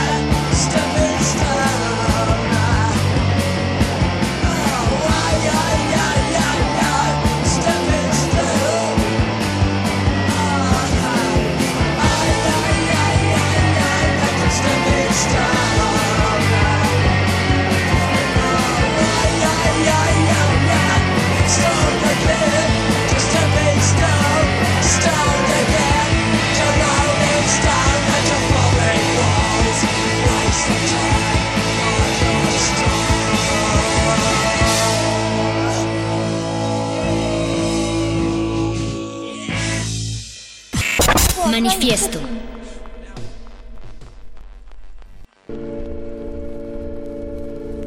Ahora que en recientes fechas, en las últimas semanas, eh, pues vimos el regreso, así algunos le llamaron, eh, un buen jueves eh, de Anonymous interviniendo las comunicaciones de radio de la policía de Minneapolis. ¿Qué te dice a ti esta figura de Anonymous, este conjunto de células que parece se agrupan en un colectivo y cómo se distingue, qué, qué sí es y qué no es Anonymous, cómo lo distinguimos del resto del ecosistema hacker del mundo? Pues fíjate que esto es sumamente interesante porque Anonymous nos abre también un nuevo paradigma y también nos abre muchos temas de análisis e investigación. Para, para tratar de entender qué es y qué no es, pues hay que tener a grandes rasgos de dónde sale o, o qué significa Anonymous, porque también una cosa que hay que decir, que me parece súper importante, es que hay muchos imaginarios alrededor de este grupo también hay muchas necesidades de creer, ¿no? O sea, como que tenemos esta idea de tener héroes. En realidad Anonymous, eh, de las primeras eh, veces que, se vio en la red, pues fue en un foro, si no mal recuerdo en Forchan, y empezaron siendo bromistas, ¿no? Lo interesante de Anonymous es que como no hay una figura, no hay un líder, el nombre no es apropiable, cualquier persona lo puede utilizar. Y esto más que ser algo negativo o que nos pregunten o que nos permita ver que sí y que no es, pues justamente nos pone en la mesa la pregunta el, bueno, pues es que Anonymous puede ser todo y puede ser nada a la vez, y ellos mismos lo dicen, ¿no? Anonymous casi casi te dicen, Anonymous puede ser tú mismo, ¿no? Y eso es lo que me parece valioso de Anonymous. Cuando Anonymous sale o, o empieza, digamos, a incursionar en la red, pues empiezan en estos chats, este, pues muy también entre las bromas, entre hacer este mm, trolls, ¿no? También algunos eh, se dedican literalmente a hacer el troleo. Y es en el 2008, insisto, ahí se me diluyen un poco las fechas, pero hasta donde sé es en el 2008 cuando hacen una aparición que se vincula con el, con el hacktivismo, ¿no? O sea, ahí es donde, digamos, aparece una acción activista que tiene que ver ahora sí nuevamente con el atacar a la, si no mal recuerdo, los servidores de la Iglesia de la Cienciología, ¿no? Que fue algo que ya había hecho otro grupo, CBT, anteriormente, muchos años atrás, pocos 10 años atrás. Pero también empezaron a hacer, por ejemplo, en el 2010 atacaron los servidores de PayPal y de otros eh, sistemas de pago que no estaban permitiendo las donaciones para Wikileaks y particularmente para ayudar a Julian Assange. Entonces, estas fueron algunas de las acciones que llaman la atención y que entonces nos hacen ubicar que Anonymous en ese sentido ya no fue nada más un grupo de, de, de, troles, ¿no? O de, o de bromistas, sino que ahora estaban en el activismo. Y aquí es donde quiero hacer el brinco. Probablemente las personas que, hicieron el mismo troll pudieron haber sido las mismas que hicieron este eh, intromisión, este ataque de DOS a PayPal, o puede que no. Y es ahí donde está el punto. Por eso, cuando la pregunta es cómo sabemos si Anonymous es o no, pues que justo ese es el truco, ¿no? O sea, prácticamente nosotros le estamos otorgando a Anonymous lo que queremos que Anonymous sea. ¿Sí me explico? O sea, que queremos, cuando vemos, por ejemplo, que, hacen estas intromisiones en los, en, los, en los radios de Minneapolis, que hay que decir sin minimizar la acción, que es algo que podríamos hacer en nuestras casas, es algo relativamente sencillo, es algo que tú y yo podemos hacer. Tú seguramente que tienes habilidades en el radio, ¿no? Ubicas cómo funcionan las señales. Entonces, creo que un poco el, el, truco de Anonymous es eh, hacernos ver que puede ser todo y nada a la vez. Porque entonces nosotros decimos, este sí es Anonymous y este sí, y este no lo es. Pero ¿qué crees? Que ambos lo son, ¿no? Porque ambos están tomando esa, esa, esa frase de Anonymous, ese, perdón, esa figura de Anonymous. Entonces, si alguien hace una broma como Anonymous, pues es parte de Anonymous. Y seguramente es un grupo distinto al que hizo la intromisión en los radios de Minneapolis. Y probablemente fue otro grupo de personas que hicieron el tweet, que tuvo muchos retweets, particularmente de las figuras de K-pop. Entonces, una de las cosas que dice una de las expertas que les recomiendo si quieren saber más del tema, una de las super expertas antropólogas estudiosas del fenómeno de Anonymous, es Gabriela Coleman. Y Gabriela Coleman tiene un libro que se llama justo así, Las mil caras de Anonymous, activistas, troleos, este, y, bromistas, creo que se llama el libro. mm, parafraseándolo un poco. Entonces, eh, lo que está pasando ahora es que nosotros queremos creer, ¿no? O sea, nosotros mismos le damos estas, estas eh, asociaciones que queremos y le estamos dando a Anonymous este carácter que nos gustaría ser nosotros mismos, ¿no? O que nos gustaría que pasara, no sé nosotros mismos. Anonymous es un fenómeno que no necesariamente abarca una, una única forma de relacionarse en Internet. No son solo activistas, ni tampoco son solo bromistas, ni tampoco son solo trolls. Porque lo interesante de Anonymous es que cualquiera se puede apropiar del término. Y más que ver lo negativo como decir que sí es y que no es, es más bien es la pregunta es, bueno, ¿qué quieres tú que sea Anonymous? ¿no? Porque incluso en, en Estados Unidos, yo platicando con algunas colegas que están allá, ellas eh, lo que estaban viéndolo en un poco más en directo ellas decían es que acá fueron dos cosas distintas, o sea, unas personas entraron a la, eh, este, interceptaron la, la, red de radios de los policías y fueron otros los que hicieron los tweets. Sí me explico, pero ambos se, auto, se, se autodenominaron anónimos. Entonces, ¿qué es lo que pasa? Que Anonymous puede ser quien se apropia el término. Porque Anonymous es como la máscara que te pone. Entonces, esa reflexión, y ya con esto cierro, a mí me permite decir una cosa, y es que estamos muy mal acostumbradas y acostumbrados, creo yo, de querer héroes, ¿no? Queremos héroes, queremos que llegue alguien que nos inspire y queremos que llegue alguien a cambiarlo todo, porque todas, todos, todos estamos hartos, ¿no? Y hartas. Entonces queremos al líder, ¿no? Queremos nuevamente al, a Luke Skywalker o no sé, toma la referencia que de ciencia ficción que quiera, pero estamos queriendo héroes, ¿no? Y lo mismo lo decimos, y esto lo vemos muy claro ahora en la pandemia, ¿no? Los héroes anónimos que están en las calles en primera línea, pues no, no son héroes, ¿no? Son enfermeras, enfermeros, médicos, médicas, ¿no? Que están dando la vida ahí, muchos en condiciones precarias, ¿no? y pues no son nada héroes, ¿no? y, y, me refiero a que no, no son héroes porque eh, no porque no los sean en, en sí mismo su labor no sea importante, sino porque son personas como tú y como yo que están en la primera línea y muchas veces en condiciones pues de muy baja seguridad y que no hemos tomado en cuenta como la, las personas de los cuidados, las personas que hacen todos estos servicios, personas recolectoras de basura, etcétera, etcétera, etcétera. Entonces, estamos muy necesitados de héroes y de heroínas, ¿no? Y creo que una de las cosas que nos tendría que empezar a enseñar Anonymous es que no hay tal, o sea, no hay un, un héroe o una heroína. Es un tú apropiate de esto, ¿no? Y haz micropolítica, como diría Foucault, ¿no? Y sé tú mismo, ¿no? Un, un hacker en este sentido, ¿no? Apropiate del término, sé activista y creo que por ahí va un poco la reflexión, más allá de ponerle eh, atributos cinematográficos a una persona, veámoslo como una acción que se vincula con otras acciones. Muy bien, pues estamos conversando con Irene Soria en este especial de vacaciones aquí en Manifiesta sobre activismo y vigilancia antes, durante y después también de la pandemia. Y pues bueno, yo creo que hay que sacudirnos mucho, Irene, lo que nos comentabas de tantos referentes hollywoodenses que tenemos al, al hablar, por ejemplo, de los héroes, ¿no? Finalmente también Anonymous tiene esta plástica, ¿no? Desde, desde la careta que utilizan, en fin, hay toda una serie de símbolos en torno al hacktivismo. Y durante este programa también estaremos compartiendo con ustedes algunas capsulitas pequeñas lecturas y referencias breves a esta eh, escritora que nos comentas, Gabriela Coleman. Yo tengo por aquí, y, y lo no, no, tramposamente tengo el libro aquí conmigo y por eso puedo leer de corrido el título que es muy largo, Hackers, Activistas, Espías y Bromistas, las, mis, las mil caras de Anonymous. Así es que es un poco lo que hemos estado escuchando durante este programa en algunos cortecitos que vamos realizando. Y pues Irene, ahora que estamos viendo esta aparición o reaparición, este regreso, si podemos llamar así, de Anonymous en torno a las protestas que surgieron en Minneapolis por un asesinato eh, vinculado con el racismo y todo lo que vino después del movimiento de personas negras en ese país, también viene a cuento hablar de otros grupos vulnerables y su relación con el hacktivismo y con el uso de herramientas que nos den autonomía y que nos empoderen dentro del espacio digital y sociodigital. Y hablo de las mujeres ¿Qué, ¿Qué nos puedes comentar al respecto, Irene Soria? Las mujeres y el uso, no solo uso, sino diseño de software libre y de toda una mentalidad que de verdad es muy interesante explorar y que pone un alto a estos grandes eh, emporios, a estas grandes empresas privadas o que privatizan o que tienen privatizado el espacio digital. ¿Qué nos puedes comentar?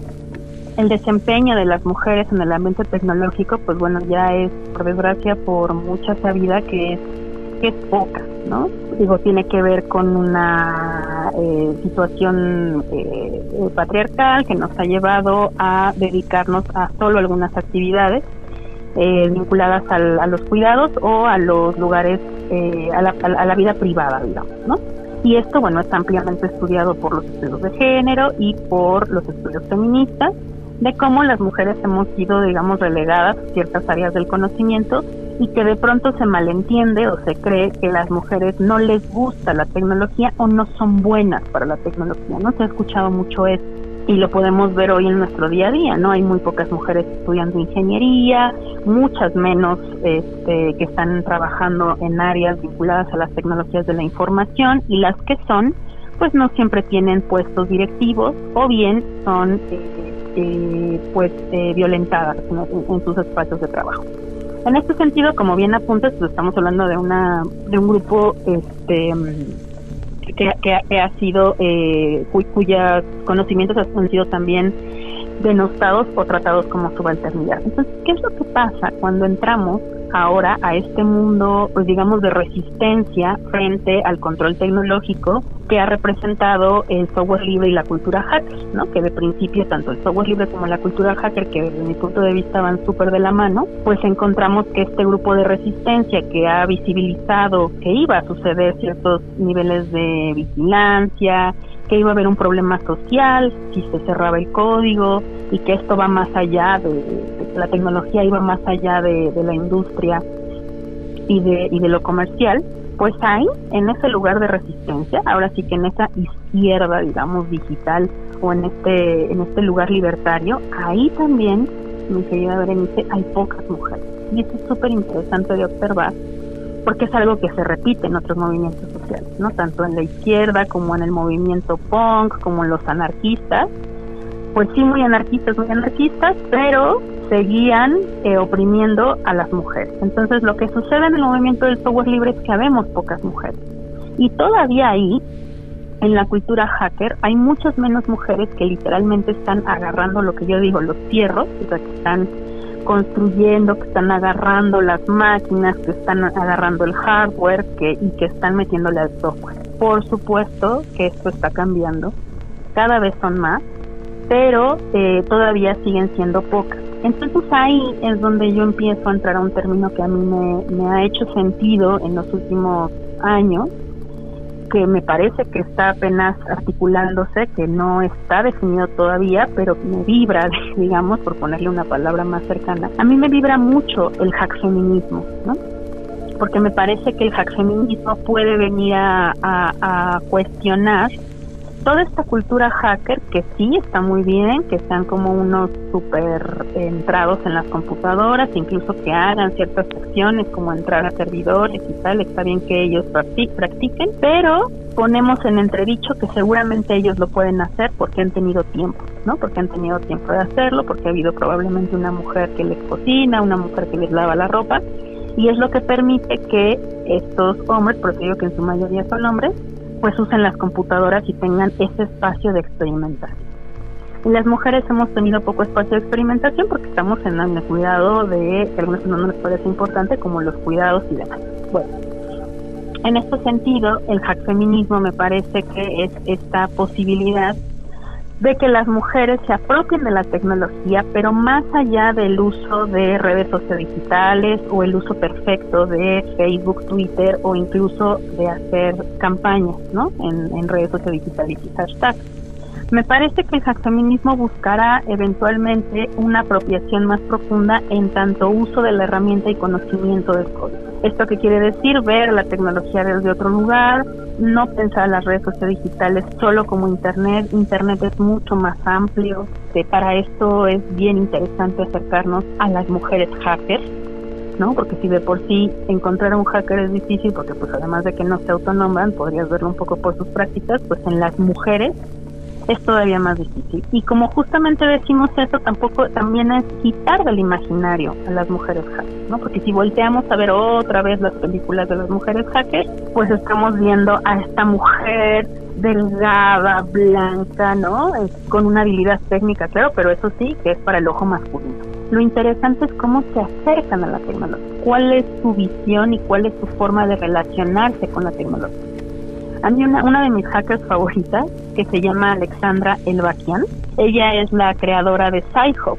Y Sci-Hop es una, un sitio web que te permite acceder a papers, a um, investigaciones, ¿no? que de pronto eh, no puedes acceder si no tienes, si no eres parte de una universidad o si no pagas una membresía. Pero particularmente Alexandra Elbakian es una hacker no porque se meta a los servidores o no porque esté probando que puede hacerlo sino porque está pensando en algo que ayude a la comunidad, porque permite el acceso al conocimiento, que es otra de las características de la cultura hacker.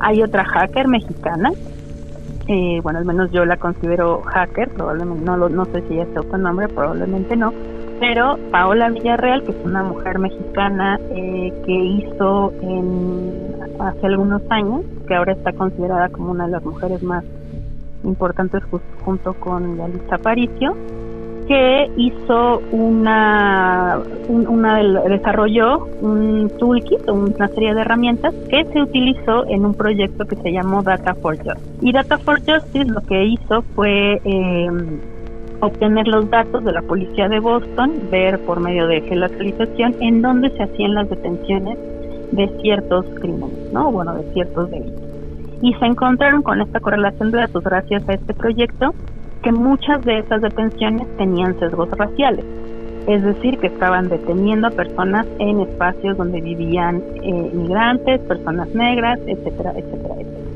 Entonces, gracias a esto se, lograron revertir unas 20.000 sentencias que tenían que ver con sesgos de género, ¿no? Entonces, ese es una acción activista. Pues eso es así, pum, ¿no? Como un ejemplo claro que no tiene que ver con eh, es decir, que no nada más tiene que ver con meterse a servidores y tal, ¿no? Sino que fue algo relación de datos, algo técnico que implica una computadora y que está generando un cambio social.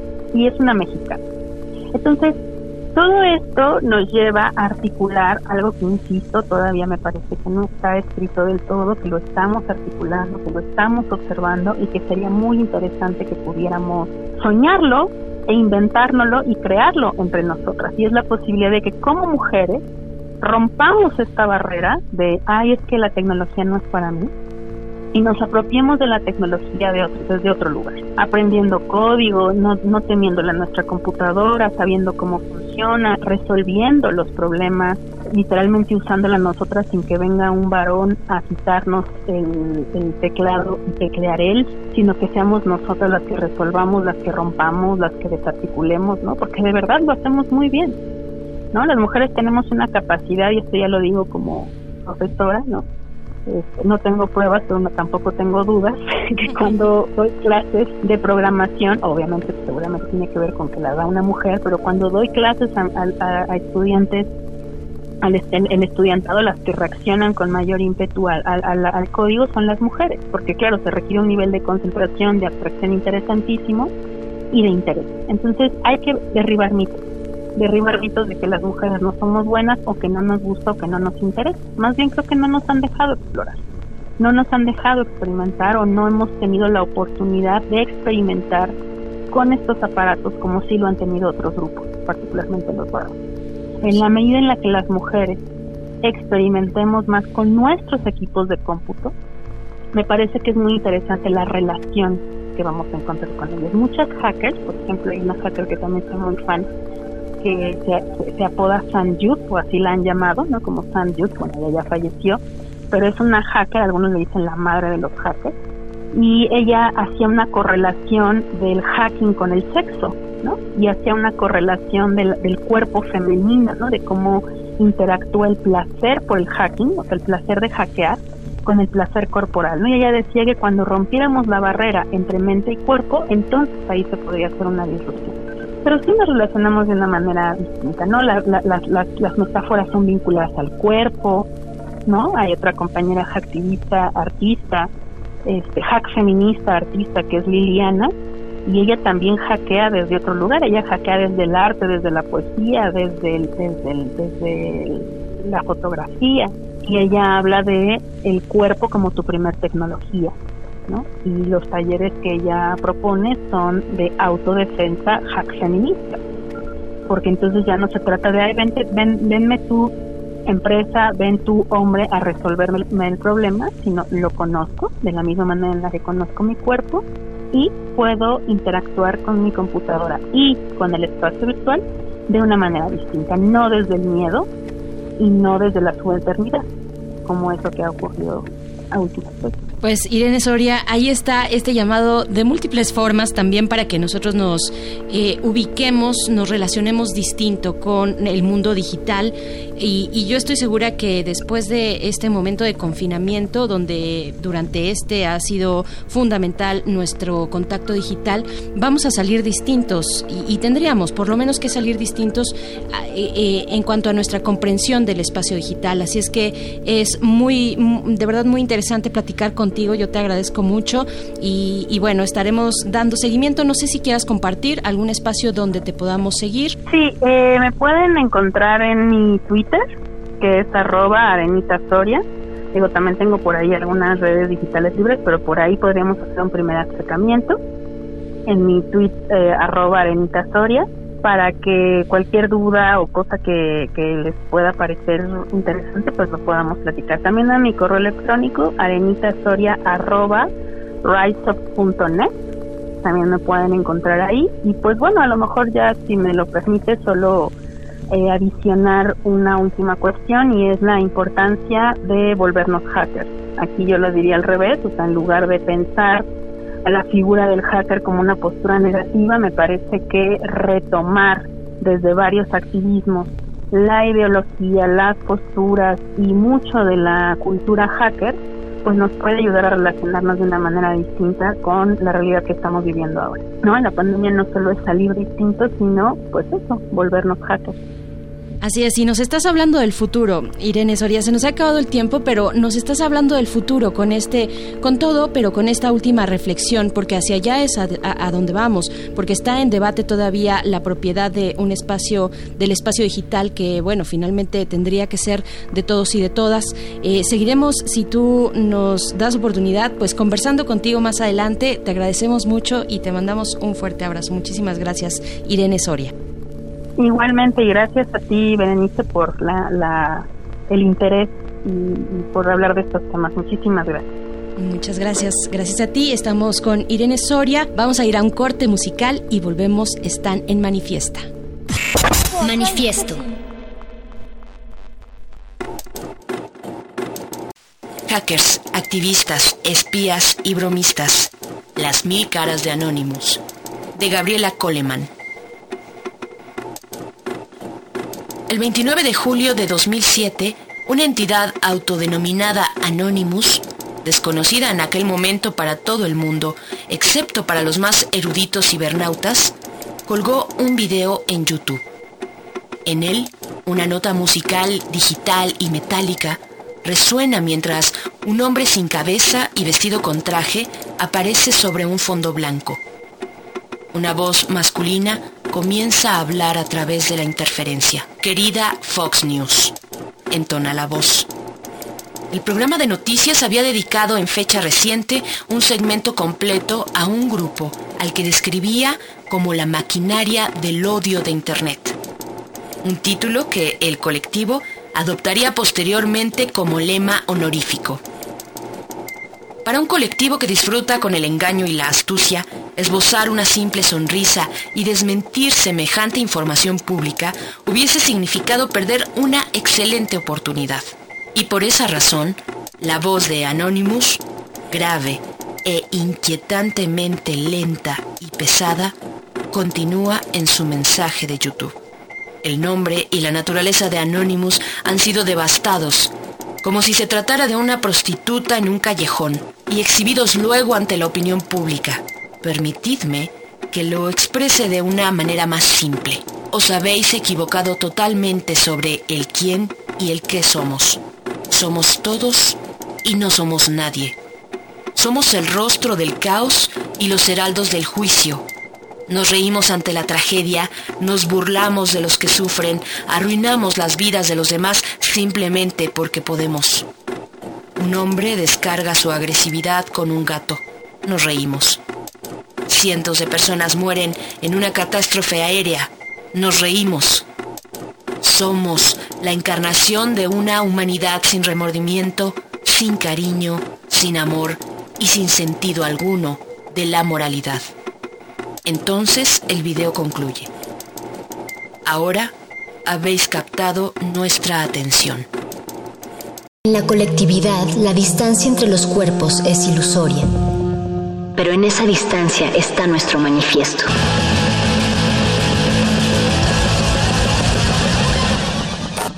Manifiesto.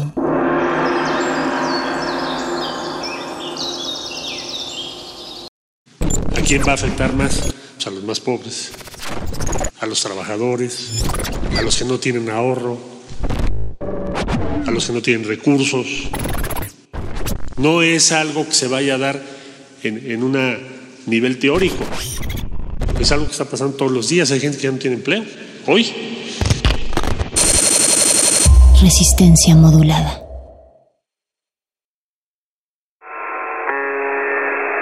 ¿Escuchan? ¿Escuchan? Cuidado, estamos en peligro. No escuchen resistencia modulada. No mires por la ventana. No leas el periódico. No hagas caso a ningún video. No escuches otra cosa más que resistencia modulada. Ahora en nuestra versión 5G. Bienvenidos al nuevo orden Como dijo radiofónico. el sabio Playlist Zoo, el viaje de las mil canciones empieza siempre con la primera reproducción.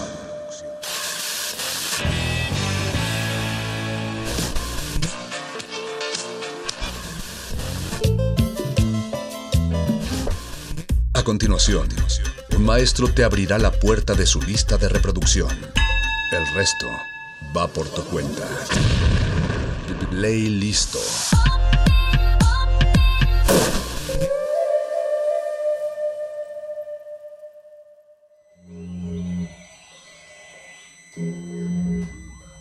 La escucha como voluntad.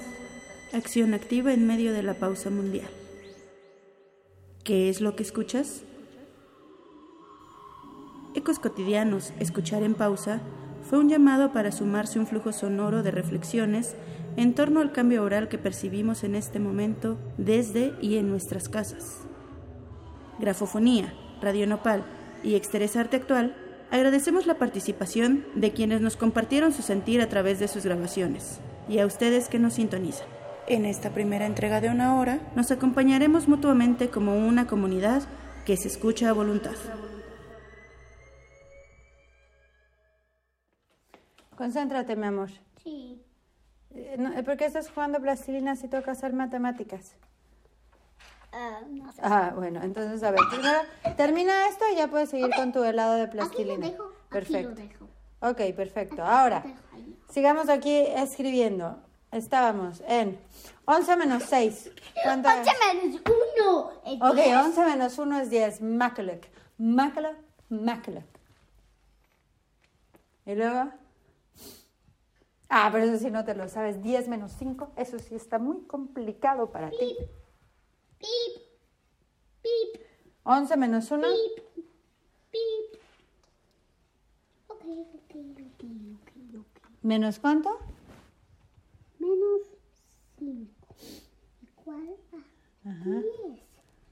Menos 5. ¿Y a ver cuánto es 10 menos 5? 5. Ahora, la siguiente con tiempo. Vamos a ver qué tan rápido la puedes hacer. Ese sí está muy difícil. 11 menos 4. No te pongas, no te distraigas. Concentración, concentración. Menos 4 es 8. Pero espérate, no lo digas tan rápido. Primero tienes que hacer todo el proceso, muchachos. ¿Tú ya, ¿Tú ya puedes hacerlo sin hacer el proceso? ¿Y por qué eres tan inteligente tú? No, yo aquí pongo... um, Ne, ne, ne, ne, ne. Pones lo que toca poner. está, ya está. Y entonces aquí ya... No, no. Eso, 11 eso, menos ok. 4 no es 6, mi muchacho. 11 menos 4 no es 6. Wacht, wacht, wacht. Ik ben nog niet klaar met mijn ijsje te maken. Fout. Fout. Fout. Maar ik moet hier dan... Ne, ne, ne, ne. Aquí. Aquí, ma. Ma. ¿Qué es eso? 4 menos 1. ¿Qué es eso? Te estoy grabando. ¿Por qué? Nada más. 4 menos 1. Ok. 4 menos 1, yo sigo een... een- 4 menos 1, 5. Maar ik moet chocolade. Wat is chocolade? ¿Ya terminaste? Bastián, concéntrate. Um, espera. Um, ¿qué tengo que hacer? ¿En qué estás? 4 menos 1. 4 menos 1. ¿Cuánto es 4 menos 1? Muy bien. Ahora sí. 11 menos 1 menos 3. ¿Cuánto da eso? No entendí nada. ¿Qué? 11 menos 1 menos 3. ¿Cuánto da? 6. ¿Cuánto, Sander? 6. Faut. 10. Faut. Oye, Sander, ¿me ayudas a recoger los trastes? Sander, ¿me ayudas a recoger la cocina? Sander, ven a recoger la cocina conmigo. A ver, ¿cuánto es? Si, sabes si estoy haciendo resta, muchacho. Ah, siete. Pero resta, no suma. Es aftrekken. Ok, siguiente. Sander, ¿cuánto es uno más uno? ¡Nee! Oye, Sander, ven a ayudarme a recoger la cocina. Sí, ayúdame a recoger tus trastes. ¿Cómo que no?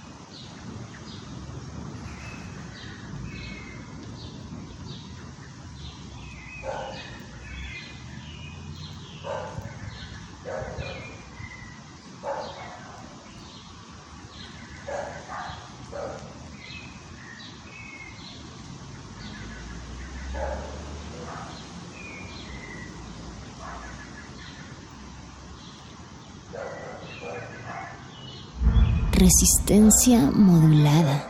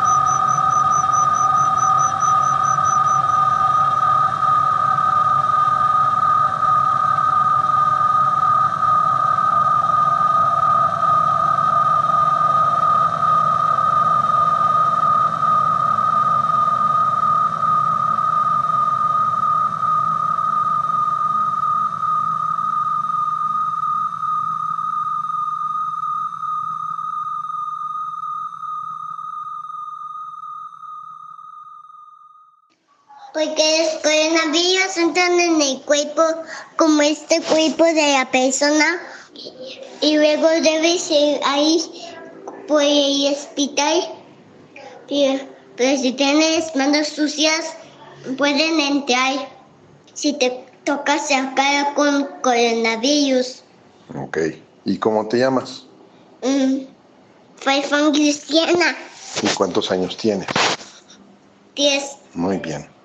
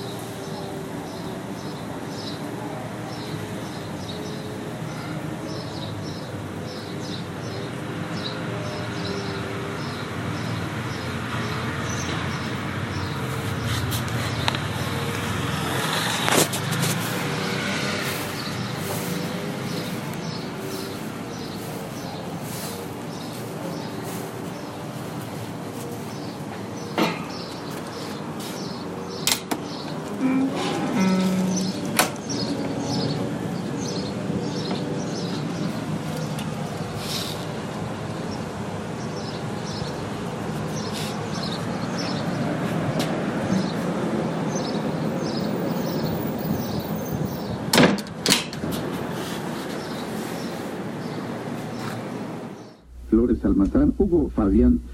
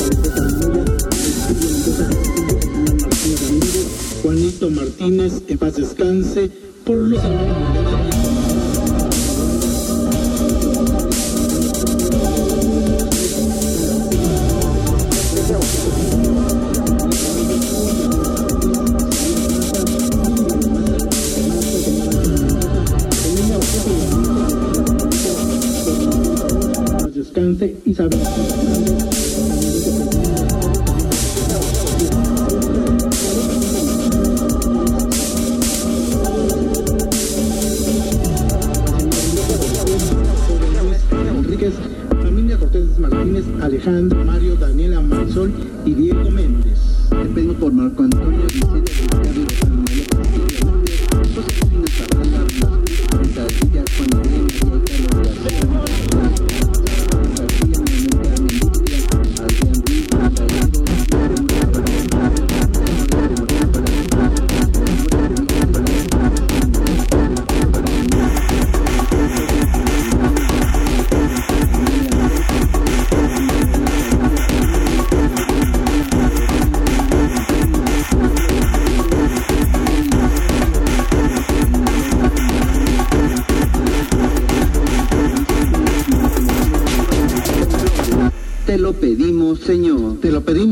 nuestro Señor Jesucristo, tu Hijo, que contigo vive y reina en la unidad del Espíritu Santo, y es Dios por los siglos de los siglos. Amén. Amén. Amén.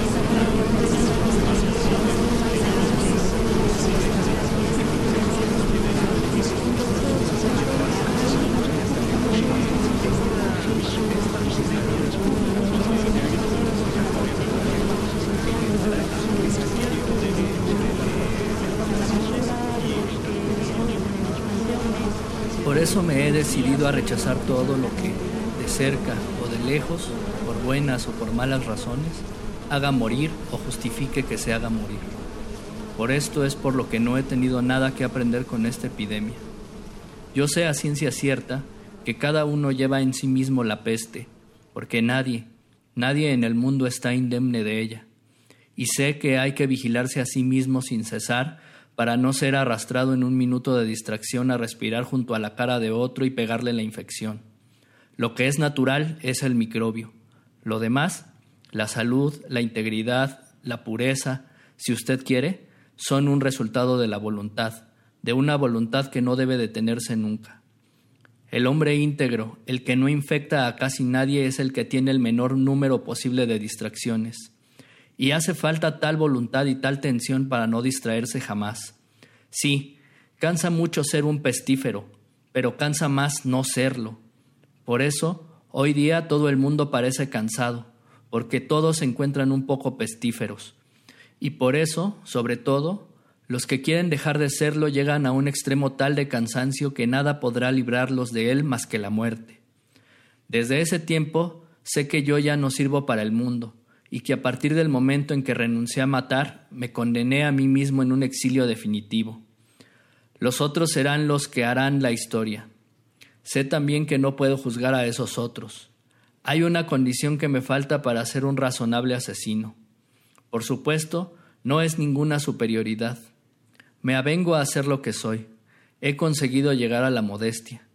Sé únicamente que hay en este mundo plagas y víctimas, y que hay que negarse tanto como le sea a uno posible estar con las plagas.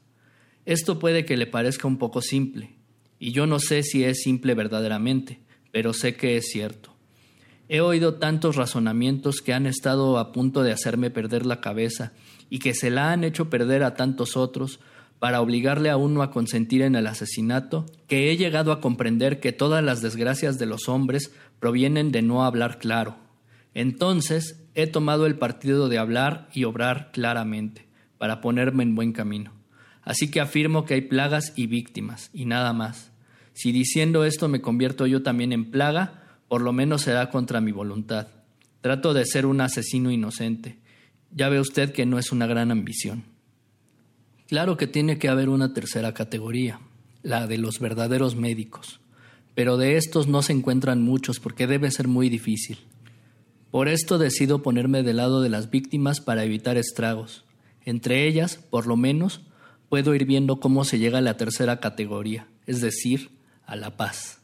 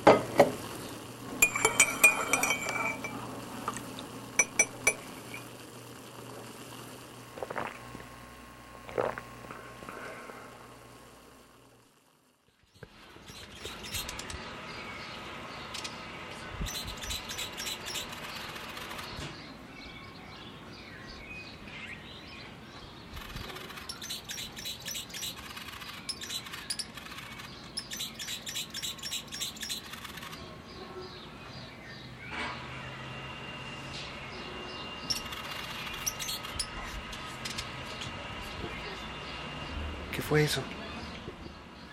¿Qué escuchaste? ¿Mm? ¿Escuchaste el, el- el colibrí? ¿Cómo se llama ese pajarito? Colibrí.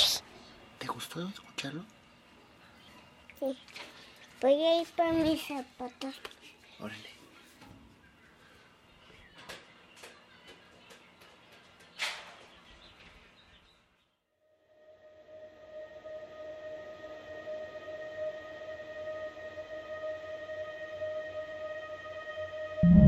Resistencia modulada.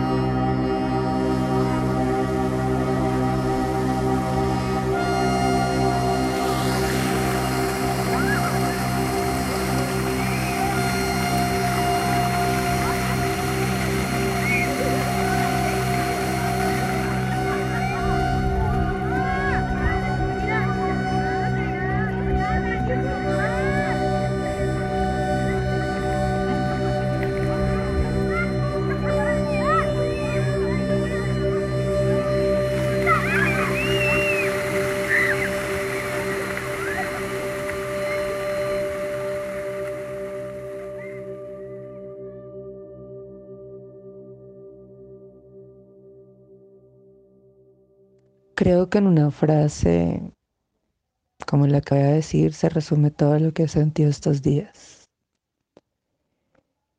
La muerte se volvió tan de moda como un reggaetón que perdió todo el significado, el concepto y lo especial que era para mí. Si me muero ahorita sería pasar a estar de moda. Qué mal. Hasta eso los humanos me quitaron, la muerte.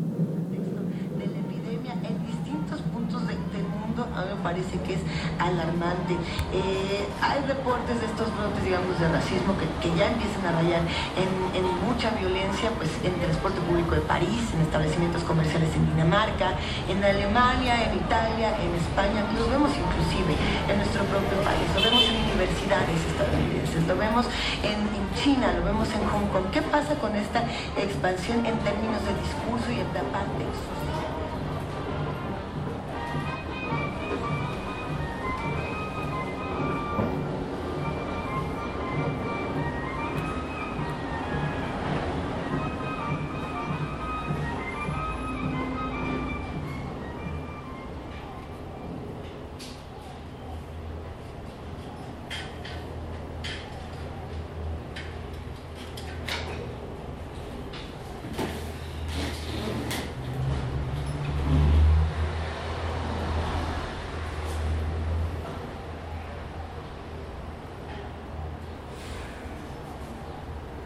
Qué suena la pandemia? ¿Cuál podría ser su sonido? La sonoridad, esa sonoridad que creemos conocer, realmente todo el tiempo está cambiando. Pero ahora lo vemos más por los cambios forzados en la vida misma, en la vida social, en la vida pública. Cuando una ciudad cambia, cambian sus sonidos.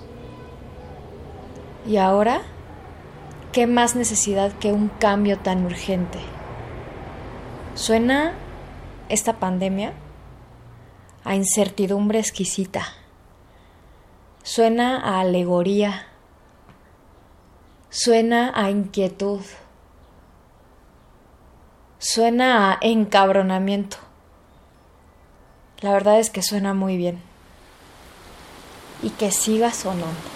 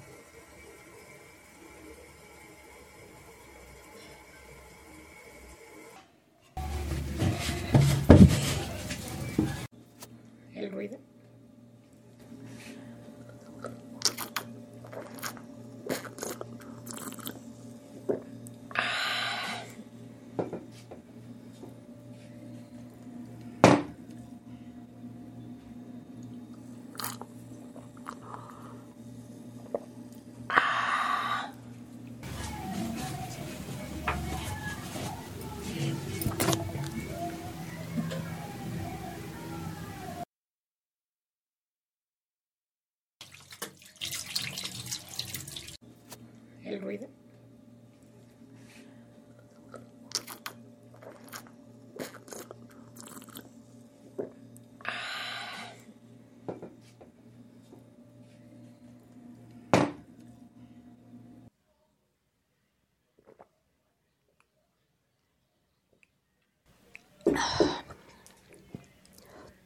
Tu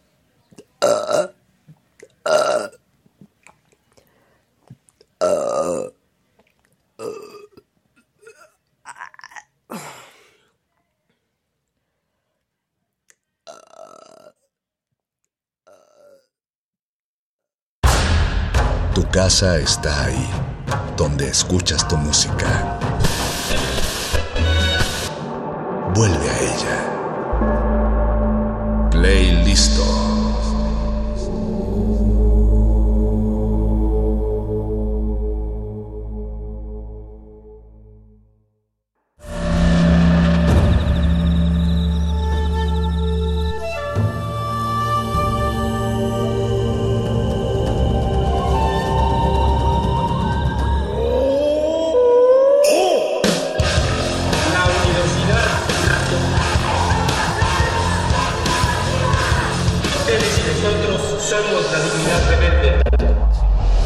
Resistencia Modulada es una coproducción de Radio UNAM y El Universo.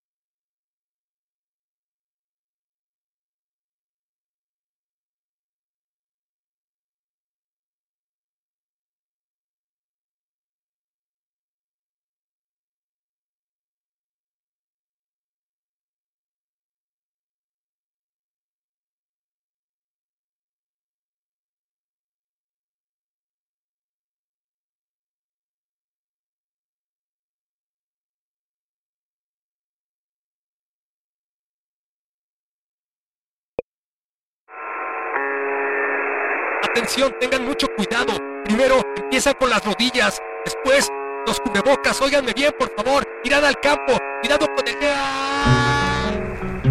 No hay nada de qué preocuparse. No hay nada que debas pensar. Todo está bien. Nada está mal. Si te mueves, te expones. El mundo exterior no debe preocuparte. Todo va a estar bien. Resistencia modulada 5G. Bienvenidos al nuevo orden radiofónico.